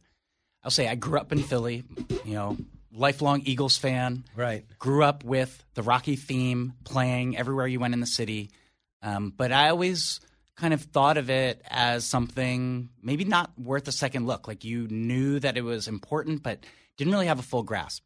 It was my mother, lifelong Philadelphian, who said you should take a second look and really understand what's going on there. And when I realized from her suggestion that 4 million people go to the Rocky statue each year. That's Statue of Liberty numbers. That's more than double that go to the Liberty Bell. And when you go to the line, you see people from all walks of life who are inspired by this story. And so I wanted to go out and say, what can we learn by looking at the statue, but also understanding the life of, of real Philadelphians who have their own histories and stories, and the people around the world who see it as a symbol. Um, it's Rocky three that it comes into play. That's right. People think it's Rocky one, but it's Rocky three. And there, I can still remember they're going to unveil a statue, and Mick looks at it and goes, "It's a thing of beauty," right? And then uh, Rocky's in awe, and then Clubber Lang kind of ruins the moment. Cut twenty eight. Don't get a sucker no statue. Give him guts. I told you I wasn't going away. You got your shot. Now give me mine. Why don't you get the hell out of there? Shut up, old man. I ain't going nowhere. And why don't you tell all these nice folks why you've been ducking me? Politics, man. This country wants to keep me down. Keep everybody weak. They don't want a man like me to have the title because I'm not a puppet like that fool up there. You know, you've got a big mouth, you know? Why don't you come out and close your mouth, boy? Come on. The little man don't want to come to me. Then I'll come to you people and lay out the truth. I am ranked number one. One! That means I'm the best. But this bum been taking the easy matches, fighting other bums. I'm telling you and everybody here, I'll fight him anywhere, anytime, for nothing. So that was a great exchange. And then when he challenges Adrian, uh, he ends up getting the fight, and Mick doesn't want him to take the fight. Uh, and later, he would throw his helmet at the statue because he had to live up to it. So a lot of stuff happened within the movie on the statue. Yeah, and you know, in our series, we talk about in this case, life imitates art, and you have the statue that was made for the film. Sylvester Stallone not only you know starred in Rocky and, and wrote it, but for Rocky Three, he directed it and worked with an artist, a, Thomas Schomberg. They didn't make a, a prop with styrofoam or wood; they made it in bronze. And then after the filming was done, they kept it there, and it kind of took a life of its own. Did Stallone want to keep it there? He offered it to the city, and it and after several decades of it moving around, it was moved off site. It was moved back for the filming of Rocky Five. It was moved back to the Spectrum, and then in 2006 it came back. I think what's fascinating, and with the clip that you just shared, you know, Rocky Three is the moment that this statue comes into the series and comes into real life Philly. Another blurring of that, though, is the original intent for um, Clubber Lang, who's played by Mr. T. Um, Stallone wanted real life boxer Joe Frazier to play that role. Joe Frazier's heavyweight champ from Philadelphia. He had a cameo in Rocky One. He's the person who ran up the steps and punched raw meat before the movie character Rocky did. And they had an, an audition, and it went maybe Terrible. you might imagine. Yeah, and it ended with Stallone in stitches, and they called it off. But I always think about the way that. what do you mean in stitches? I mean literally in stitches. He punched Um, him. Yeah, because well, the audition when you're in a boxing movie has to be in the ring. So they actually were in the ring fighting. And I think it's just this moment where art and life are always blurring, and it, it gets us asking: the Rocky statue is the symbol that's known around the world. How does it relate to the real life stories? And for me, that's an entry point into understanding monuments that we often walk by every day. So, and- so get you want to you would go to people and say, "Why are you online?" That's right. Why are you here? One of them is this guy Hasib. Uh, Hasib is an Afghan refugee who moved to Philly. What is the Rocky story? It's an underdog story. Uh, the once in a shot. What are you going to do with your shot? Why does it resonate with so many people in so many countries? Cut twenty seven. My name is uh, Ahmad Hasib Payap. I live with my family. I mean, one thing that was inspiring me, I want to become like this Rocky guy. Originally, we were from Afghanistan. We came to Philly one year after the Taliban took over the country. I had like watched all the Rocky movies. Philadelphia was depicted in that movie. Having that dream of Rocky, that motivated me. I said, well, let's go to Philadelphia. Rocky started from scratch his exercise, his mission of becoming the champion. Now I'm making everything from scratch, from zero. So why him? You know, there were countless stories, but, um, you know, his story stuck out to us. Here is a person who, with his family, was um, having to flee Afghanistan um, after the Taliban took rule and had to figure out where to go. He had a daughter who had a serious health condition. They had to pick up everything, and they chose Philadelphia because of the Rocky story. And when they got to Philadelphia, um, they spent time at the statue and kind of channeled the Rocky spirit. I think what we kept finding was people who um, are relating to Rocky as if he's a real person. Well, what they pull out from it is it's a place to acknowledge pain, acknowledge trauma. People from all walks of life go there. Inspiration. Inspiration, absolutely. And I think when you talk to people, we talk um, later in the series to someone who does harm reduction work, who really looks for the most vulnerable people in Philadelphia. She calls herself Rocky's little sister. And we just found all of these moments. And I think the story, um, you know, that, that and the, the experience of the refugee family um, that you played was really powerful for us. It showed us not just the power of film, but the way that we can connect and come together too. Paul Farber here, like me, loves the Rocky movies, thinks it's more than just a fight film. Uh, he's director of Monument Lab, host of The Statue, uh, which you can get on a podcast. It's your podcast series, right? That's you right. can get it anywhere? You can get it anywhere you get your podcast, NPR One. And um, we have new episodes coming out each week. It's a six part series. And you hear Stallone's voice in this. But Stallone has is not on board yet. I imagine he would love this. it's an open invite to him. I mean, we really try to. Um, in our latest episode, we look at Stallone, the artist, who before he wrote Rocky, before he acted Rocky, he carved an image of Rocky into canvas. So we we've reached out to his camp. He's been busy doing things. We understand it. We we do it's an open invite. Who knows? Maybe we'll do a, a dialogue at the Philadelphia Museum of Art. Uh, that, by the way, the Philadelphia Museum of Art not happy that a movie prop, they call it a movie prop, is getting more attention than them. it's fascinating when you go to the steps right now. If you go, and again, um, I'm I'm uh, an unabashed Eagles fan, so you go there now. The Rocky statue has a Jalen Hurts jersey, and the steps are the place that we are coming together as a city. But it's also a place where we gather, we mourn, and in, and the museum is a really important place. It was inspiring to Stallone, and the steps. That's the people's pedestal. Absolutely. John Roberts uh, on Fox and Friends ran up, Mr. Professional, Mr. I'm going to replace Dan Rather, ran up those steps. Everyone seems to do that. Uh, here is so Stallone. We pulled a cut from him, surprising students uh, from the New Jersey East Side High School Culinary Arts and Hospitality. Listen to this, cut 30. I didn't even know how to react. I just ran. I was like, oh my God. But on Monday, these students had a chance encounter with Sylvester Stallone. My first reaction was like, that cannot be him. And it didn't happen in Paterson, New Jersey, where these students attend Eastside High School, but in Philadelphia, near the steps of the Art Museum, made famous in Rocky. and when he spoke, that's when I immediately knew. I was like, okay, yeah, it's, def- it's definitely him. He was like, put your hands up, put your hands up, put your arms up, your fists up. Hands up, hands up. And for a few moments, the star posed with the students in front of the Rocky statue. Oh, it's great to be home here. So that's cool. You knew about that, right? Yeah. I mean, we we tracked that, and it was just so interesting to find these moments around history where you have a statue to someone in one way who's living. Um, it uses Sylvester Stallone's um, life mask, but it's it's now a statue in the city. So you have these moments where people really interact and find meaning. It's a pilgrimage place, and we wanted to understand not just what happens there, but the story of the places that it touches as well. You know what's so interesting, uh, Paul, is that the Rocky movie Getting Done is a Rocky story. That's right. Because he was not successful. He was on his last dollar. He's marketing the movie. He gets interest, and they say, well, take it. We just don't want you to be Rocky. when you go back and read Stallone's writing, he's a prolific writer and visual artist. Um, he described himself before that film as a movable statue. That was his way of saying that he didn't have a purpose, that he was just going through life. And I think that the Rocky story really inspired him. It's fascinating to see there's nods to real life boxers, people like Rocky Marciano, Chuck Wepner, Joe Frazier, and Stallone's own life. And again, this is where this is a fascinating story because there's all these layers of life and art blurring. So it reminds me of, I've never talked to him about this. He was just in a couple of months ago for Tulsa King.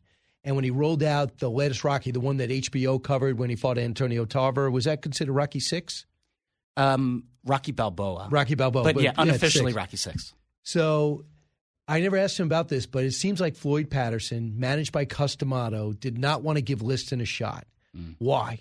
Because Liston was a killer, would knock out Patterson. He outweighed him by about 30 pounds. And nobody wanted to see Liston become heavyweight champion with his criminal record and his ties to organized crime. And Patterson, no, I'll fight anybody. And he got crushed twice. And Cus D'Amato said no. It reminded me of Mick saying, no, you're not going to fight him. And that great moment when he said, well, of course I'll fight him. Let's just fight one more fight. And he goes, no, I bought five guys. He goes, they were handpicked. And he goes, what do you mean? They were good fighters, but they weren't killers. You lost your edge when you became uh, when you became champion. Look at all this around you. And so much of that, when you look at losing your edge, that's a little like Tyson. When Tyson was ferocious, it was unbeatable. But when he got rich and got distracted, they realized he wasn't the same fighter. Yeah, I mean, again, stories of art and life blurring. Um, I think about the Creed series. Um, there's a new spin off, Creed 3, coming. It's the first film that Stallone didn't write and, and officially participate in. But of course, he's present. I'm curious how they'll play that out. In Creed One, well, he got the award for Best Supporting Actor for right. for Creed One, right? And I think in in that moment, he steps back as to become a mentor. In that film, one of the first moments when um, the character played by Michael B. Jordan comes to Philadelphia, they go to the Rocky statue on film. It's art and life blurring. I think appreciating something that that I found very inspiring about that story was both how Rocky as a character evolved, but also to see how the series made room for new narratives. And so I'm curious. Do you like? Do you think it's sticking with the right narrative? Do you, uh, do you buy the Creed series? Absolutely, absolutely. I'm excited to see. I, I see firsthand um, with this podcast, the statue, how profound and widespread the Rocky phenomenon is. And the films are not even the only place where people kind of push the edges. There's like there is not just one Rocky statue. There's many of them. There's Rocky artworks. There's Rocky. There's a Rocky musical that we feature.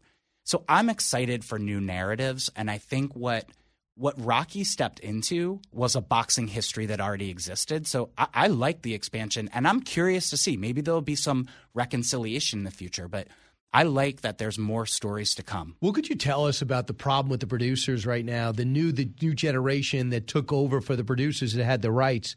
Him and Rocky and Sylvester Stallone are at odds. Yeah, you know it's tough. This is um, a story. Irwin Winkler. Yeah, when you know you gestured to that when Stallone was writing the character, he really identified because he was down and out. He was struggling, and he one of the things he fought for. Those were his real turtles and his real dog, wasn't it? That's correct. Yeah. Who he almost tried to carry up the steps. The fact that he didn't is one of the reasons we know that so well. Um, but he, one of the things he fought for at that time was to be in the starring role. They wanted to take that away from him. But early on in his career, and he, and I think it's a great model that he fought for authorship, um, but he wasn't. It, it's a business as well, and so I think part of what the struggle is right now is that he he has many other ideas for Rocky, for Rocky prequels, for Rocky sequels, um, but he wants to have a piece of it, Of which course. is understandable. I thought he did. Yeah. How did he sell the rights? I did not know that. That confused yeah, me. This is something that all artists really go through is the struggle to how to get your story told. So, you know, that there is, but there's, he's synonymous with Rocky. All right. And I think that will continue as well. so, Paul, can you say? Got a couple minutes after the break? Yeah. I know podcasts, you're not used to taking a break. I apologize. We're doing okay. old fashioned radio. Paul Farber sticks around. Uh, Monument Lab, he's the host of uh, The Statue. You got to download it and check it out. But, Paul, has a few more minutes when we come back. Educating, entertaining, enlightening. You're with Brian Kilmeade.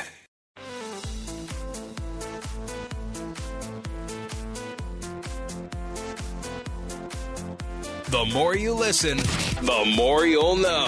It's Brian Kilmeade. The world ain't all sunshine and rainbows. It's a very mean and nasty place, and I don't care how tough you are, it will beat you to your knees and keep you there permanently if you let it. You, me, or nobody is gonna hit as hard as life. But it ain't about how hard you hit. It's about how hard you can get hit and keep moving forward. How much you can take and keep moving forward. That's how winning is done.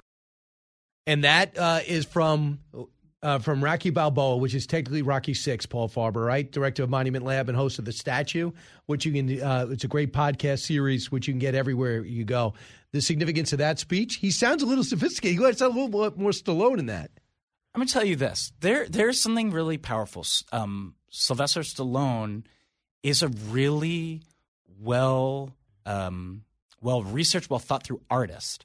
In episode two, we take a look at like the fact that he is a painter over decades. He gives studio tours. Um, he gives impromptu art history lessons on his Instagram. Like he's sophisticated in it. And I think one of the most interesting kind of moves in the whole series. This is a great scene in Rocky Five at the end. The statue has been put back up. He's there with his son, and the figure Rocky says, "What's this building back there?" In front of the art museum. What's the art there? But when you know, when you look at Stallone, he purposely said, "I want to go to the steps. I want to. I want to see this museum from and open it up." And make it available, and that there's something very inspiring about that. Last minute, uh, 45 seconds. Tell me about the making of the statue itself. Yeah, I spent time with the sculptor A. Thomas Schomberg, who has a background in making bronze sculpture. They they made a real one for this, and um, the statue is um, utilizes Stallone's face as a life mask, and then it was hand um, shaped and hand into a mold. When I talked to the sculptor, he said, "Look, I know that Stallone is." The model for this, but this is not a statue of a of a celebrity. This is of the character Rocky. That's very inspiring because there's a difference. Yeah. Right. And look, people ask a lot of questions about that. I just think it's great to ask questions about our statues and learn more. Absolutely. And uh, learn more by downloading. This is, I feel like you help me when people say, why do you care so much about the Rocky shows? Your series helps me explain. I'm going to tell everyone, go to the statue.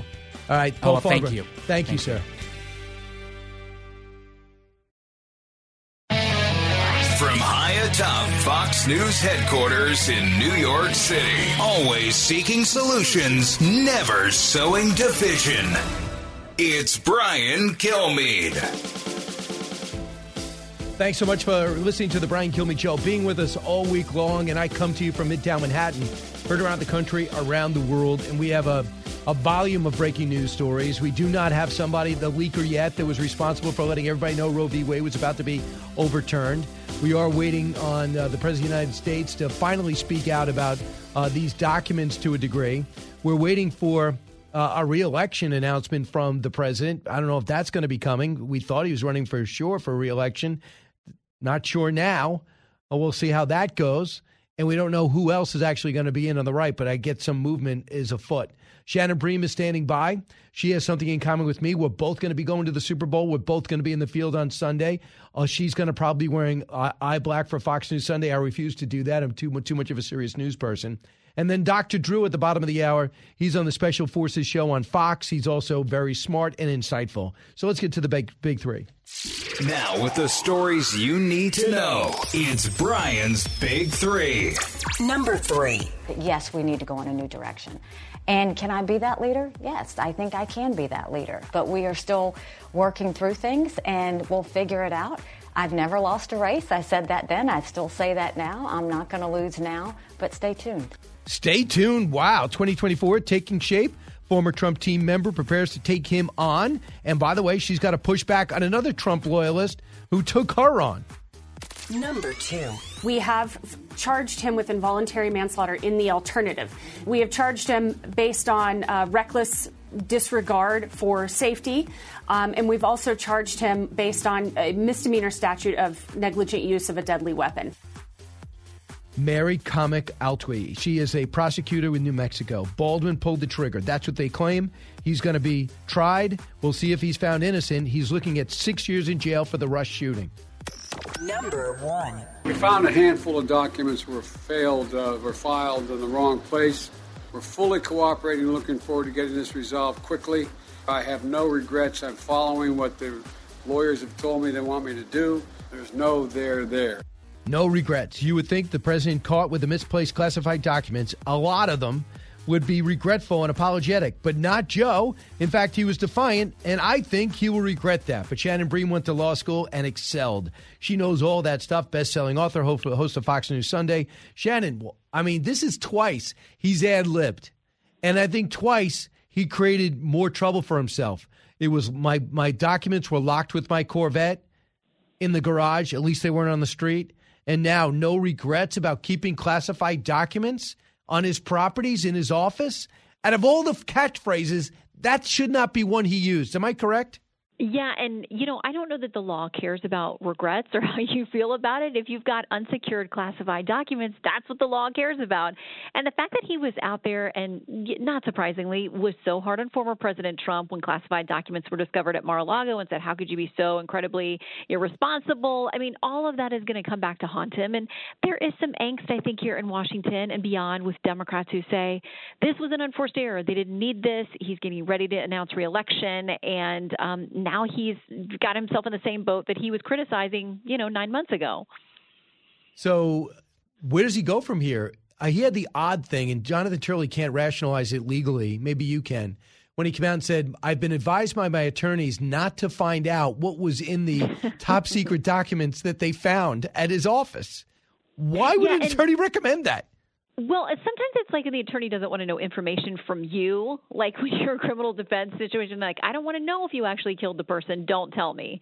Um, you know, I, sometimes there is this this feeling that if there is a veil between the two, uh, it protects everyone, and it gives the president the ability to say, "I have no idea what the documents are." I mean, it does give him some, uh, uh, you know, insulation so that he can say that and it be an honest thing. So, you know, who knows? Maybe his attorneys have said, like, "Yep, we're going to keep this walled off." Don't talk to anybody, don't mention it. I'm sure they don't want him saying anything, um, but he can plausibly say, I don't know, you know, because the the reporting, which has not been official, DOJ is not telling us anything, but it's been that there could be documents potentially linked to Ukraine or Iran or the UK or other, you know, high intel situations. And so by him saying, I don't know, he can validly say he doesn't know. So we know this: only 22% of the country thinks he handled those uh, top secret documents well, and he's dropped to 40% approval rate in the latest Reuters poll. He was at 44. So it matters to the American people, even though he said this. Cut one. We found a handful of documents were failed, uh, were filed in the wrong place. We immediately turned them over to the archives and the Justice Department. We're fully cooperating, looking forward to getting this resolved quickly. I think you're going to find there's nothing there. I have no regrets. I'm following what the lawyers have told me they want me to do. It's exactly what we're doing. There's no there there. Of course, there's a there there. There's 25 there there's. Of all the, I just don't get it. I mean, I just, I, my image is the chief of staff saying, "Listen, we've been through special prosecutors before. Every presidency's had it, except for Obama, mysteriously. Uh, so we, there's a way to handle this, whether it's the Scooter Libby situation or the Russia situation." There's no there there is not accurate because they found tw- at least 25 there there's. Well, and it's kind of like that statement that's used in Washington mistakes were made. Like, I'm not taking responsibility. I don't know that I made any mistakes, but mistakes were made. It's kind of the same thing. Um, you know, the White House wants to set their narrative on this, and they know it's difficult because it's against the backdrop of what happened at Mar a Lago.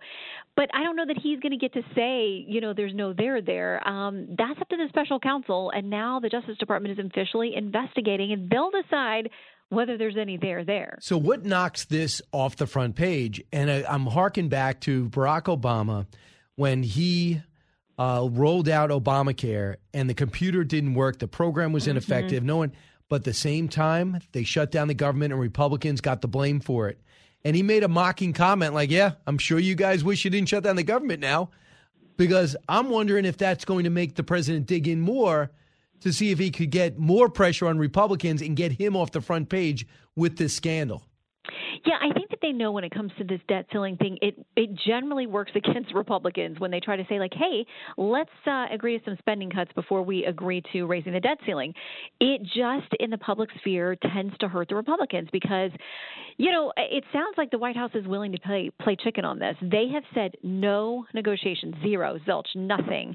They know that's not realistic because what is going on over in the House? You have a deal that was made with Kevin McCarthy to become Speaker that essentially says um, the, these holdouts who voted for him, we expect cuts and caps, and we will not vote for the debt ceiling unless you do that. So the White House knows the optics of, of this and how to play it, and they're going to.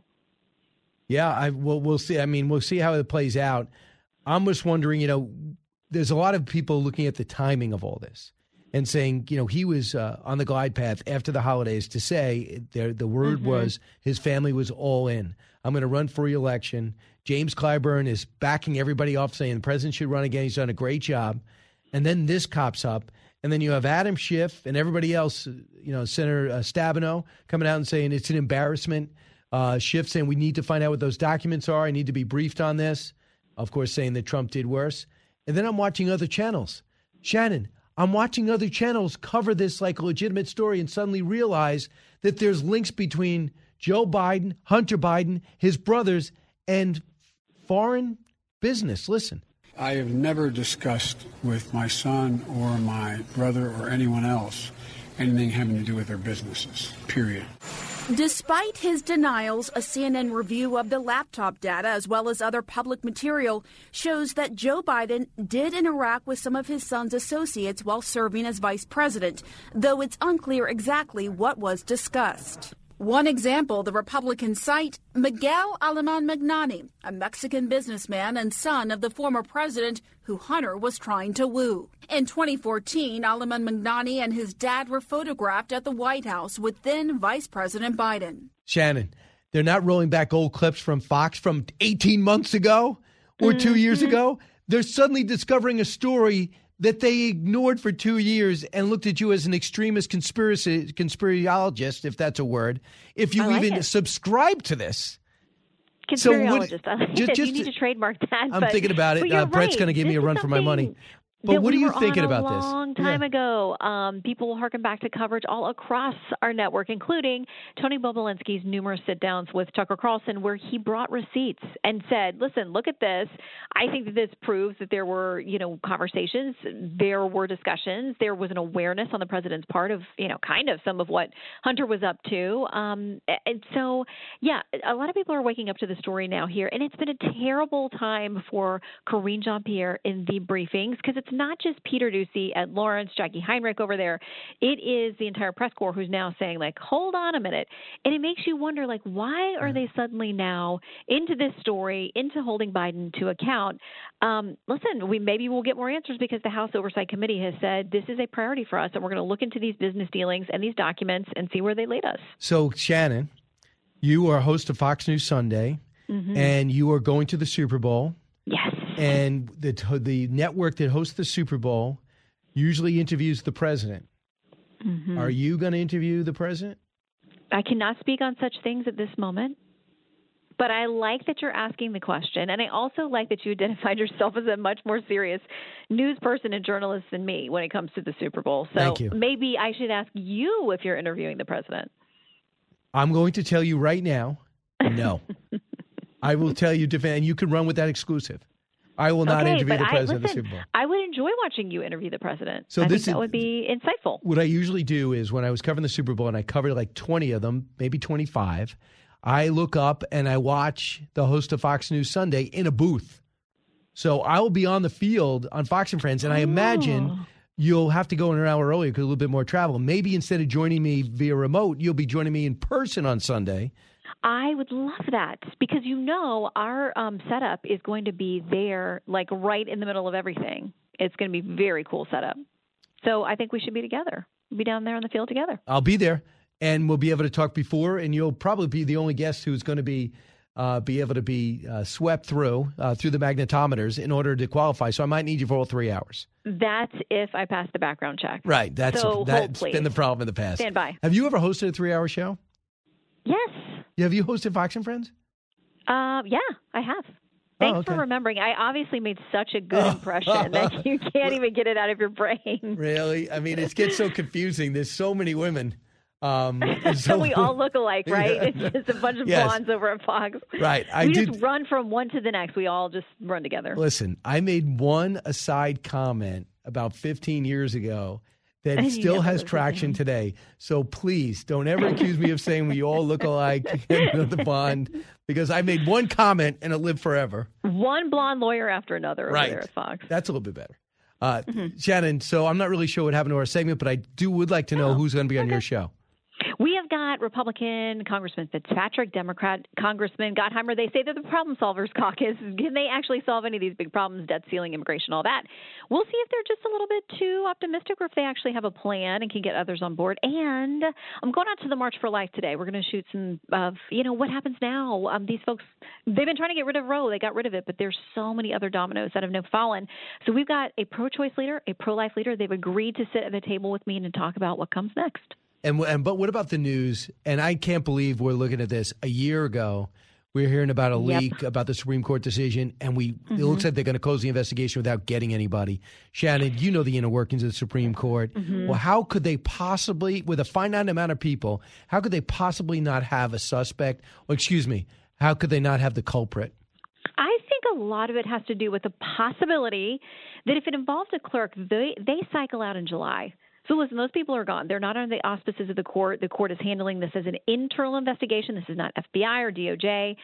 So those employees are gone. So if it was, and we have no idea, but if it was a clerk, you've lost that entire pool of people who pieced out in July of last year. So that leaves a lot of questions there. I did think it was interesting that the that the investigation said everybody they interviewed signed a sworn statement that it was definitely not them under penalty of perjury, but a bunch of them admitted that they told their spouse or their partner about the opinion and who voted how. So that's not good. We know that happens. Right? Could it be a justice? I mean, anything's possible. That's the thing. When you don't solve the um, equation, and then we're just left to wonder who was involved and what happened. So you don't know. Oh, you know, I would tell you if I did. Yeah, if you had somebody, this would be the perfect time, and then you could Yeah, roll this I clip into your show. I have nothing to divulge at this moment. I'm going to save it for Sunday, though. So there's two things you won't tell me: the leaker, and you will not tell me if you're interviewing the president on Super Bowl. You'll have to tune in. That's what we call in the business a tease. I got to get into this business. I want to. I Mhm. want to have. I need a big break. I mean, Uh, six, seven, eight hours a day is not enough for you. It's not. Uh, Shannon, thanks so much. We're going to watch you on Fox News Sunday. I'm going to check my local listings and watch it two o'clock on Fox News. Right? But first, I'll see you Saturday night. Saturday night, And eight I'm o'clock. always watching your show. You always forget you have a show on Saturday night. That's I'll right. be there. I'm always so focused on you. Thank you, It's Shannon. part of my Bream. show prep. Bye. You got it. And by the way, on our show, Greg Norman comes out and speaks about their new TV deal with the LIV Golf Tournament and uh, with the LIV Golf Tour, who has the best golfers in the world on this tour, 54 holes, uh, not 72. And number two, he is also going to address the fact that Tiger Woods said there'll be no merger between the PGA and LIV as long as Greg Norman's running it. Does that mean he'll give it up? This is the Brian Kilmeade Show. Your call's next. Expanding your knowledge base. It's the Brian Kilmeade Show. If you're interested in it, Brian's talking about it. You're with Brian Kilmeade. Hey, welcome back, everyone. I promised to go to the phone calls, and I've been able to do it. Just getting ready to uh, put. We're putting One Nation together, which is Saturday night at eight o'clock. So we have Greg Norman. I'm also going to talk to Johann Hari, who talks about how distracted we are as a as a people and how it leads to depression, not getting anything done, and stress. So I think that you're going to really uh, love that. Dana Perino kicks me off, and we look at the folly of this green movement and who is really to blame. So a lot to discuss on just this one show, and we have uh, Jimmy Failla will also be on with us. So let's go to Ben in Michigan. Hey Ben, Yeah. Hey, Brian. How you doing? good. What's in your mind? Hey, listen. Uh, Alec Baldwin. He mentioned the fact that um, general rule is that you don't point a gun and pull the trigger. Uh, I mean, what a huge faux pas that is. My wife and I both belong to a gun club, and the very, very first thing you learn is that you don't point a gun at anyone. Period. Don't worry. It's not a matter of pointing the gun and pulling the trigger. You do not point a gun at a person. I don't care how many times a person says it's not loaded. You just don't point a gun at a person. So he definitely uh, deserves the, some of the blame in this.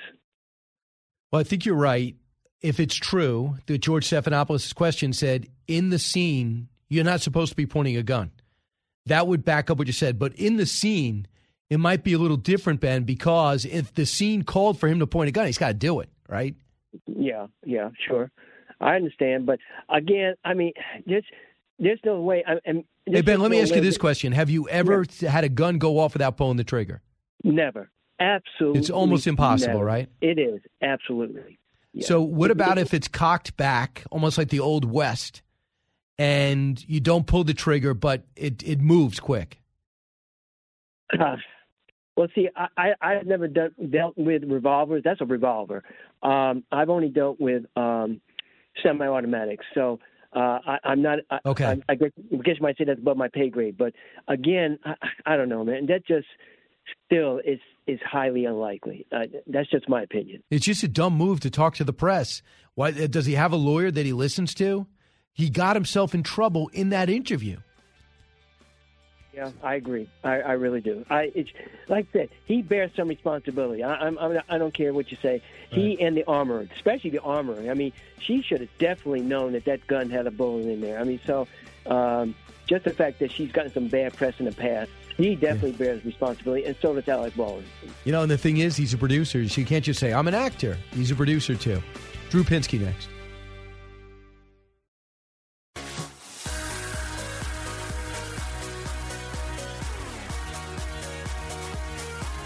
Radio that makes you think. This is the Brian Kilmeade Show. Doc, how you doing, bud? Yeah. Yeah. Nauseous. Oh, nauseous? Nausea is bad. Yeah, headache and nausea. I won't ask any questions. After just 14 hours in the desert, number three, Dr. Drew Pinsky, is feeling severely unwell. You're looking a little pale. How you feeling? It's bad. If you need to vomit, go see your doctor. What is it, lightheadedness or just Weak. weak? Really weak. Recruit number three, Dr. Drew, is with the camp medic. I suspect most likely diagnosis is dehydration. Operating in the desert, it's very unforgiving. There's no shade, there's no water. My goal: get you drinking some water fluids. Is there any point to an IV? That... If I do an IV, I think we pull you off the course.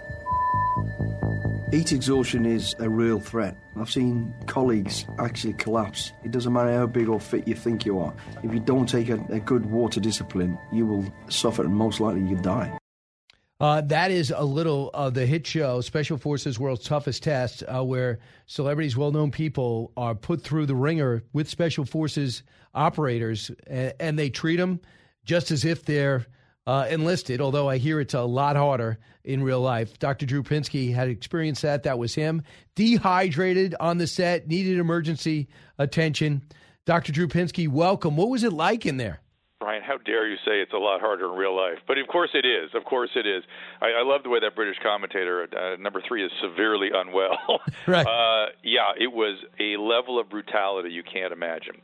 Uh, and uh, you know, mission accomplished. One of the things most of us wanted to do was shine a light on what it is the special forces have to do, and how extraordinary the people are that actually get through and get selected. This is a this is an exclusion process. This is this is the staff trying their best to weed out everybody if possible, and anyone left standing, that's their recruit. That's who they want in the special forces. And in my case, I got so sick so fast it was startling to me. The stuff, the me muttering around when the the audio you just heard, I don't remember any of that. I was encephalopathic. I was out of my mind. I couldn't stand up till I spent the day in the ICU and couldn't stand up till I'd gotten five liters of IV fluid. What led to that? Uh, you would just you would just dehydrate. You weren't drinking, and you were in the I middle was, of the desert. I, well, a couple of things. It, it was heat stroke, really. I got some brain swelling and that kind of stuff from heat stroke, and that's why I was so confused.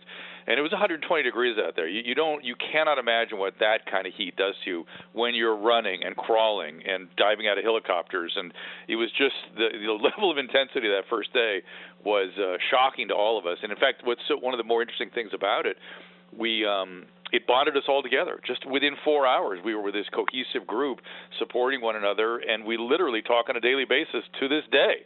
And that that actually was filmed back in June. So it was, you know, it, it's, the other problem was that we had two canteens, and they would come around and ask if we were topped off, and if we were not topped off, they would punish the whole group. I was never topped off, so I was always telling them I'm fine, I'm fine, I'm fine, even when I was severely deficient in water. So I got behind. I figured I could catch up. I, I couldn't. It, I couldn't do it. It was just too bad. And then I just was out of it. Uh, Jamie Lynn Spears saved my life. That's I want a T-shirt that says that. How? Be- because well, she was the every every day they sort of select one person to be in charge of the group, the only person that's allowed to communicate with the staff. And uh, she took a look at me and dragged me to the medic. And I was trying to hide it from everybody. I wanted to stay. I didn't want to. I, I was hell bent on staying. And she goes, "No, no, you're coming with me." And I don't don't really remember much of it, but uh, it was the right thing to do. and you're the medical doctor. Hey man, I'm I'm a biological system too, and I was out of my head, and I was in this experience, which I can only describe it as sort of uh, Stockholm meets hypnotic. You just want to you just want to support your peers and do what the staff tells you. And it's it's incredible how they're able to get you into that mode quickly. I, thought I, I watched the first episode and I couldn't believe how intense it was. I mean, number one, you're falling outside. The one, the one of the first things was you're in a helicopter and you fall backwards into the ocean. Yeah, right there. And the, what part, the part that they don't show you that was actually the hardest part for those of us that were taller, this thing's zooming over the Red Sea. You know, it, they, the staff goes, "There's Israel, there's Saudi Arabia. Enjoy this." And you're zooming over the Red Sea, and he goes, "Now get out here, get out on the rail." So you're out on the rail of a helicopter. A couple of us had to go down to the bottom rail because the the propellers were too close to our head.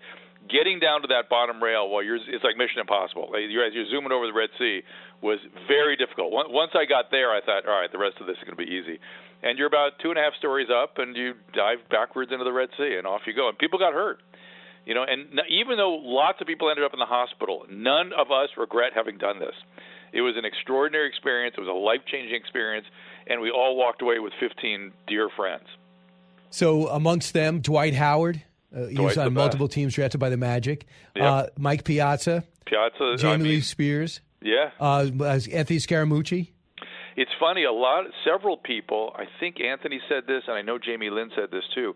They don't. They don't have. You know, their work and the way they live their life. They don't have a lot of close friends, and so this was really like their. For some of them, I think did Dwight say that too? Like a new family, you know. It was like really we were close. Mel B was in there, and she became a good friend. I mean, we all have a have a WhatsApp that we chat on every day. To this day, we're six months later, and we're still looking forward to seeing each other. That's pretty amazing because uh, it's very similar to what I just experienced here. We had nine special operators who have combined to draw uh, to skydive in seven continents in seven days to raise money for Folds of Honor. Mm. And with the the bond they built in battle, they're still it's, looking it's to go like back to it. else. It really is an incredible thing. And, and these guys, and let me just say about the special force. First of all, our staff was amazing. It was British and American staff, and those guys. Please keep your eye on those guys. They're amazing human beings. But speaking of amazing human beings, if you can physically get through the tra- they the the you know as one of the staff members who now kind of become friends with with all of them said to me, he goes, "We have a bunch of tools, and we just start we using them. We just start tightening the screws, and who's ever left, that's that's our recruit." And the, as you get on and on, you know, they're not 64 year olds. You know what I mean? And so that's part of the problem for me. I, I was great cardiovascular wise, and I, I, was, I had a great day. I was into it. I had a great dive out of the helicopter. I, I was thriving, and then all of a sudden I was sick that's the part that you that's the youth part you got to be young to withstand all that they put put you through Point is, though, at the very end, the people that are left behind, then still they tighten the screws by testing their mental ability. Once they've got the ones that physically can do it, then they start pushing on whether or not they can mentally tolerate it. And if you watch some of the later episodes, you'll see kind of some of the stuff I'm talking about. We will, uh, and I think the series is going to come back again. I think they've already committed to it, didn't they? Uh, I wouldn't be surprised. It was sort of a hit. You know what's weird for me, uh, Brian, and this is really kind of interesting. Somebody who I was doing an interview with, you know, I was talking about how angry I, I was that I had to leave, and I, I really, really, I, like I'm, like I have a score to settle, you know. And the one interviewer asked me if I would go back, and I said, you know, I, I don't know if I could say no. I, I, I have a score to settle with for to, to you know I got sick I was stupid I, I didn't I blinked and I it makes me so angry. But um, so that'd be interesting if they asked me to go back. Well, I, I mean, because you're in really good shape. My wife would. Yeah. My wife, I think, would hog tie me and just go, "No, you're not going." Uh, well, how many weeks were you got? Were you supposed to be gone? What is the maximum? Thirteen maximum weeks. Maximum is 10, 10 days. And believe me, you know, you're watching right now, and they're about day four. And and I and I you, and I, I look at that and I go, "You guys." You don't understand how how the fact that you make it to the fourth day is an extraordinary feat because of the stuff they put you through. But but uh, uh, they held us for a week before we went out to the desert. You know, we were an hour from a road. You know, I don't know if you saw the, you know, you get a load of the sort of the the vans carting us through the desert. It's through the sand dunes. Uh, and you know, when I got carted out to the hospital, I was in a, I was in an ambulance, and the paramedic had to lie on top of me to keep me from flying off the gurney because uh, you know we're going over sand dunes. It was an, it's a whole other story. I'll tell you someday. Wow, but, I mean, you must have sell, the insurance wise, you must have signed away your life. I, everyone says that, and, and I and I guess we did, and we didn't real. You know, you sign you sign stuff and you go, yeah, yeah, sure. If something happens, yeah, yeah, yeah. I'm sure you'll take every precaution. Um, not really. they were, they were, they as they said, if you die, that's just nature's way of telling you you failed. And Yeah. every episode you did, you know, every task you did not want to fail because if you failed, not only was it ignominious, you know, was it sort of shameful, but then you got punished later. you, got, you had you had to pay the man later. Wow. And so and Now, all and it, sometimes everybody gets punished if there's not too much, you know, too, too many fails. But uh, I appreciate your interest in this, Brian. I'm glad you gave me a chance to talk about it because Uh, it was an, one of these extraordinary experiences. And when I get together with any of this, this, the group, we all sort of spin, you know, with our sort of kind of PTSD-ish kind of memories, but but, we love talking about it. So, uh, Dr. Drew's with us right now. Dr. Drew, I hate thinking about this, but if something does happen to you, who raises Adam Carolla? Yeah, uh, he he. He'll be on his own. Like, I've got a few people like that in my life. so, so, so there's a few, there's several I worry about. Right. If something happens to you, the, the, the world's not going to be okay. I, I'm sort of the glue for some people, or the, the the you know holding them together. So, so I have a, a, a couple of things that, out of the news I thought I'd love to have you weigh in on. Yeah, yeah. Uh, number one is there was a when Alec Baldwin gets in trouble. Mm-hmm. Not many legal people thought it would be a good move for him to give an interview, and it turns out one of the reasons is he gets himself in trouble. And one of the prosecutors basically says they watch him say he did not pull the trigger. Listen to this, cut ten. I didn't pull the trigger. So you never pulled the trigger? No, no, no, no, no. I, I would never point a gun at anyone and pull a trigger at them. Never. Never. That was the training that I had. You don't point a gun at me and, and pull the trigger. On day one of my instruction in this business, people said to me, never take a gun and go click, click, click, click, click, because even- even though it's incremental, you damage the firing pin on the gun if you do that. Don't do that. So he, he got himself in trouble in that because then they went back, talked to all these people, and they say he absolutely pulled the trigger. He's not telling the truth there. And I, I, I do you whole understand the mindset? I, look, this whole thing makes me feel terrible. The, the, please, everybody, Alec Baldwin did not intend to shoot somebody for God's sakes, and and no, can you imagine how he feels? I I know him. I know his brother Daniel. I've known Stephen for years. These are not bad people. They they are very talented people. Right. I'm sure he intended. He believes he didn't or didn't intend to, but there's sort of a you know sort of a reality that the thing got something pulled the trigger, right? And that, that was his finger on the trigger. And it's you know it's one of these things that I, I'm sure he wishes and believes. You know, people cognitive distortions are in, incredible and they're alive and well in America today. Just just go on Twitter and you'll see you'll see all all the full range of the way our cognition fools us. Whether it's you know reasoning from conclusion or cognitive you know sort of dissonance of various types, but I'm sure to try to contend with the fact that he had done that, he, he literally can't do it. He can't. It's too painful, and I don't blame him. I don't blame him. This is a tragedy, and we shouldn't be really. I don't think we should be, you know, uh, judging everybody. It's just, No, I'm not it's gonna be judging him, but the be. It's like- wisdom- just like if, but but, the there wisdom will be going- consequences. Just like if somebody, you know, turned a corner too fast and and ran somebody over on the street, you would there would be consequences, and that's the way our legal system works. But if a lawyer tells you, listen, uh, don't go on, don't go on camera. Well, You know, look, we- we uh, need- lawyers always say that. The fact that whenever a client speaks anywhere on any subject publicly, lawyers freak out. So of course he shouldn't have given that interview. How badly is that going to weigh on him? I, I have no idea. But I, I do believe that he wishes he hadn't pulled that trigger. I God, I I have no doubt about that, and I think everyone should understand that. No, no question. I, I know him. I know Danny too. I've never really. I got to talk to Al a couple of times, but I grew up in the same town as him, so Yeah. I know their dad. Um, and and the dad was a major figure in their life, right? And uh, loomed large. And you know, and Alec has brought all of us, you know, years of enjoyment, both as a comedic actor and as a as a dramatic actor. And he's, you know, he's been. He, I think people harbor resentment towards him because he got a little outspoken during the Trump era, and uh, I don't know, he's allowed to do that. so here's President Biden. You know he's in trouble with his classified documents. Out of all the answers that he could give, I'm wondering where this came from. Cut one.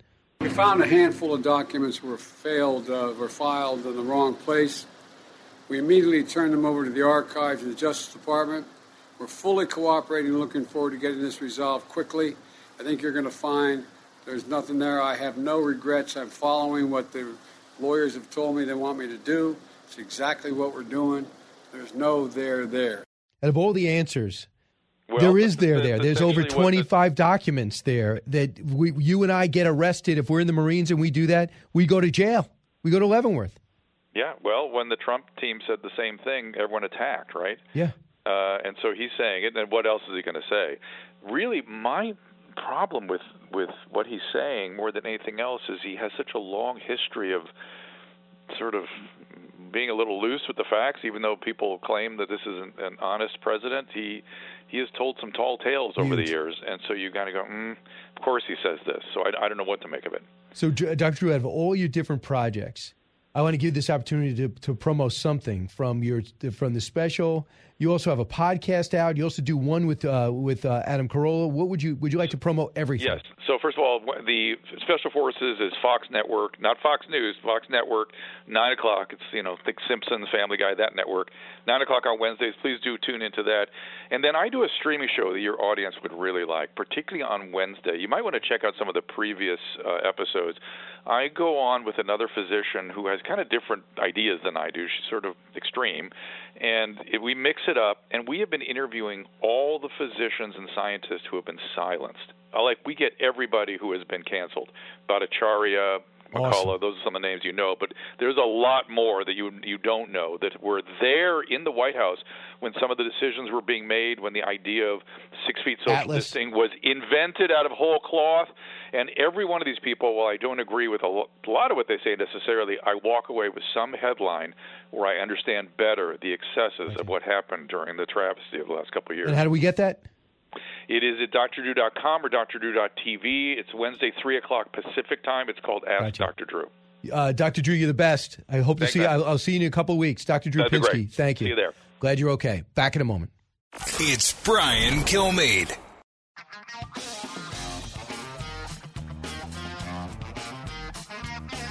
Breaking news, unique opinions. Hear it all on the Brian Kilmeade Show. Hey, we are back. I cannot wait for One Nation. Amongst my guests, we got Jim Trusty, Trump's attorney. What's the difference between the cases? This is 8 o'clock on Saturday night. Janice Dean on her brand new book, uh, How She Takes on Goliath, which is Andrew Cuomo, uh, the villain of it all. Uh, Johann Hari, uh, he talks about the distracted nation, how to get back on track, how to realize your text messages, your Instagram are all stopping you from being happy in perspective. Greg Norman on the LIV Golf TV deal that he just signed, and Tiger Woods calling him out uh, while the Masters agrees to let the LIV golfers compete. Uh, it's just a matter of merging. We'll talk to the legendary golfer about that, who's president of the league, and Dana Perino to kick it off. Let's find out if there's even more to know. More to know. Sponsored by Unplugged. Reclaim your privacy from big tech snooping with Unplugged. Visit unplugged.com. David Crosby dead at 81, had a bunch of livers. Uh, he ends up passing away. Remember, Crosby, Stills, Nash, and Young. Uh, this is, I'm surprised he lasted this long. He had a bunch of livers.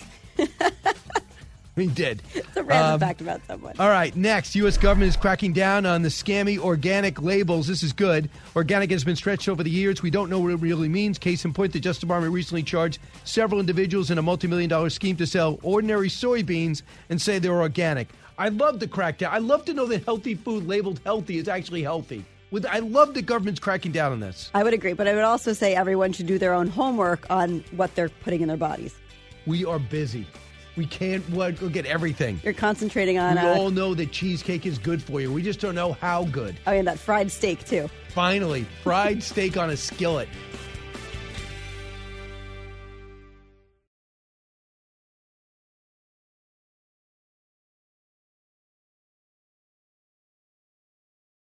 This is Jimmy Failla, inviting you to join me for Fox Across America, where we'll discuss every single one of the Democrats' dumb ideas. Just kidding. It's only a three hour show. Listen live at noon Eastern or get the podcast at foxacrossamerica.com. Listen to the show ad free on Fox News Podcast Plus, on Apple Podcast, Amazon Music with your Prime membership, or subscribe wherever you get your podcasts.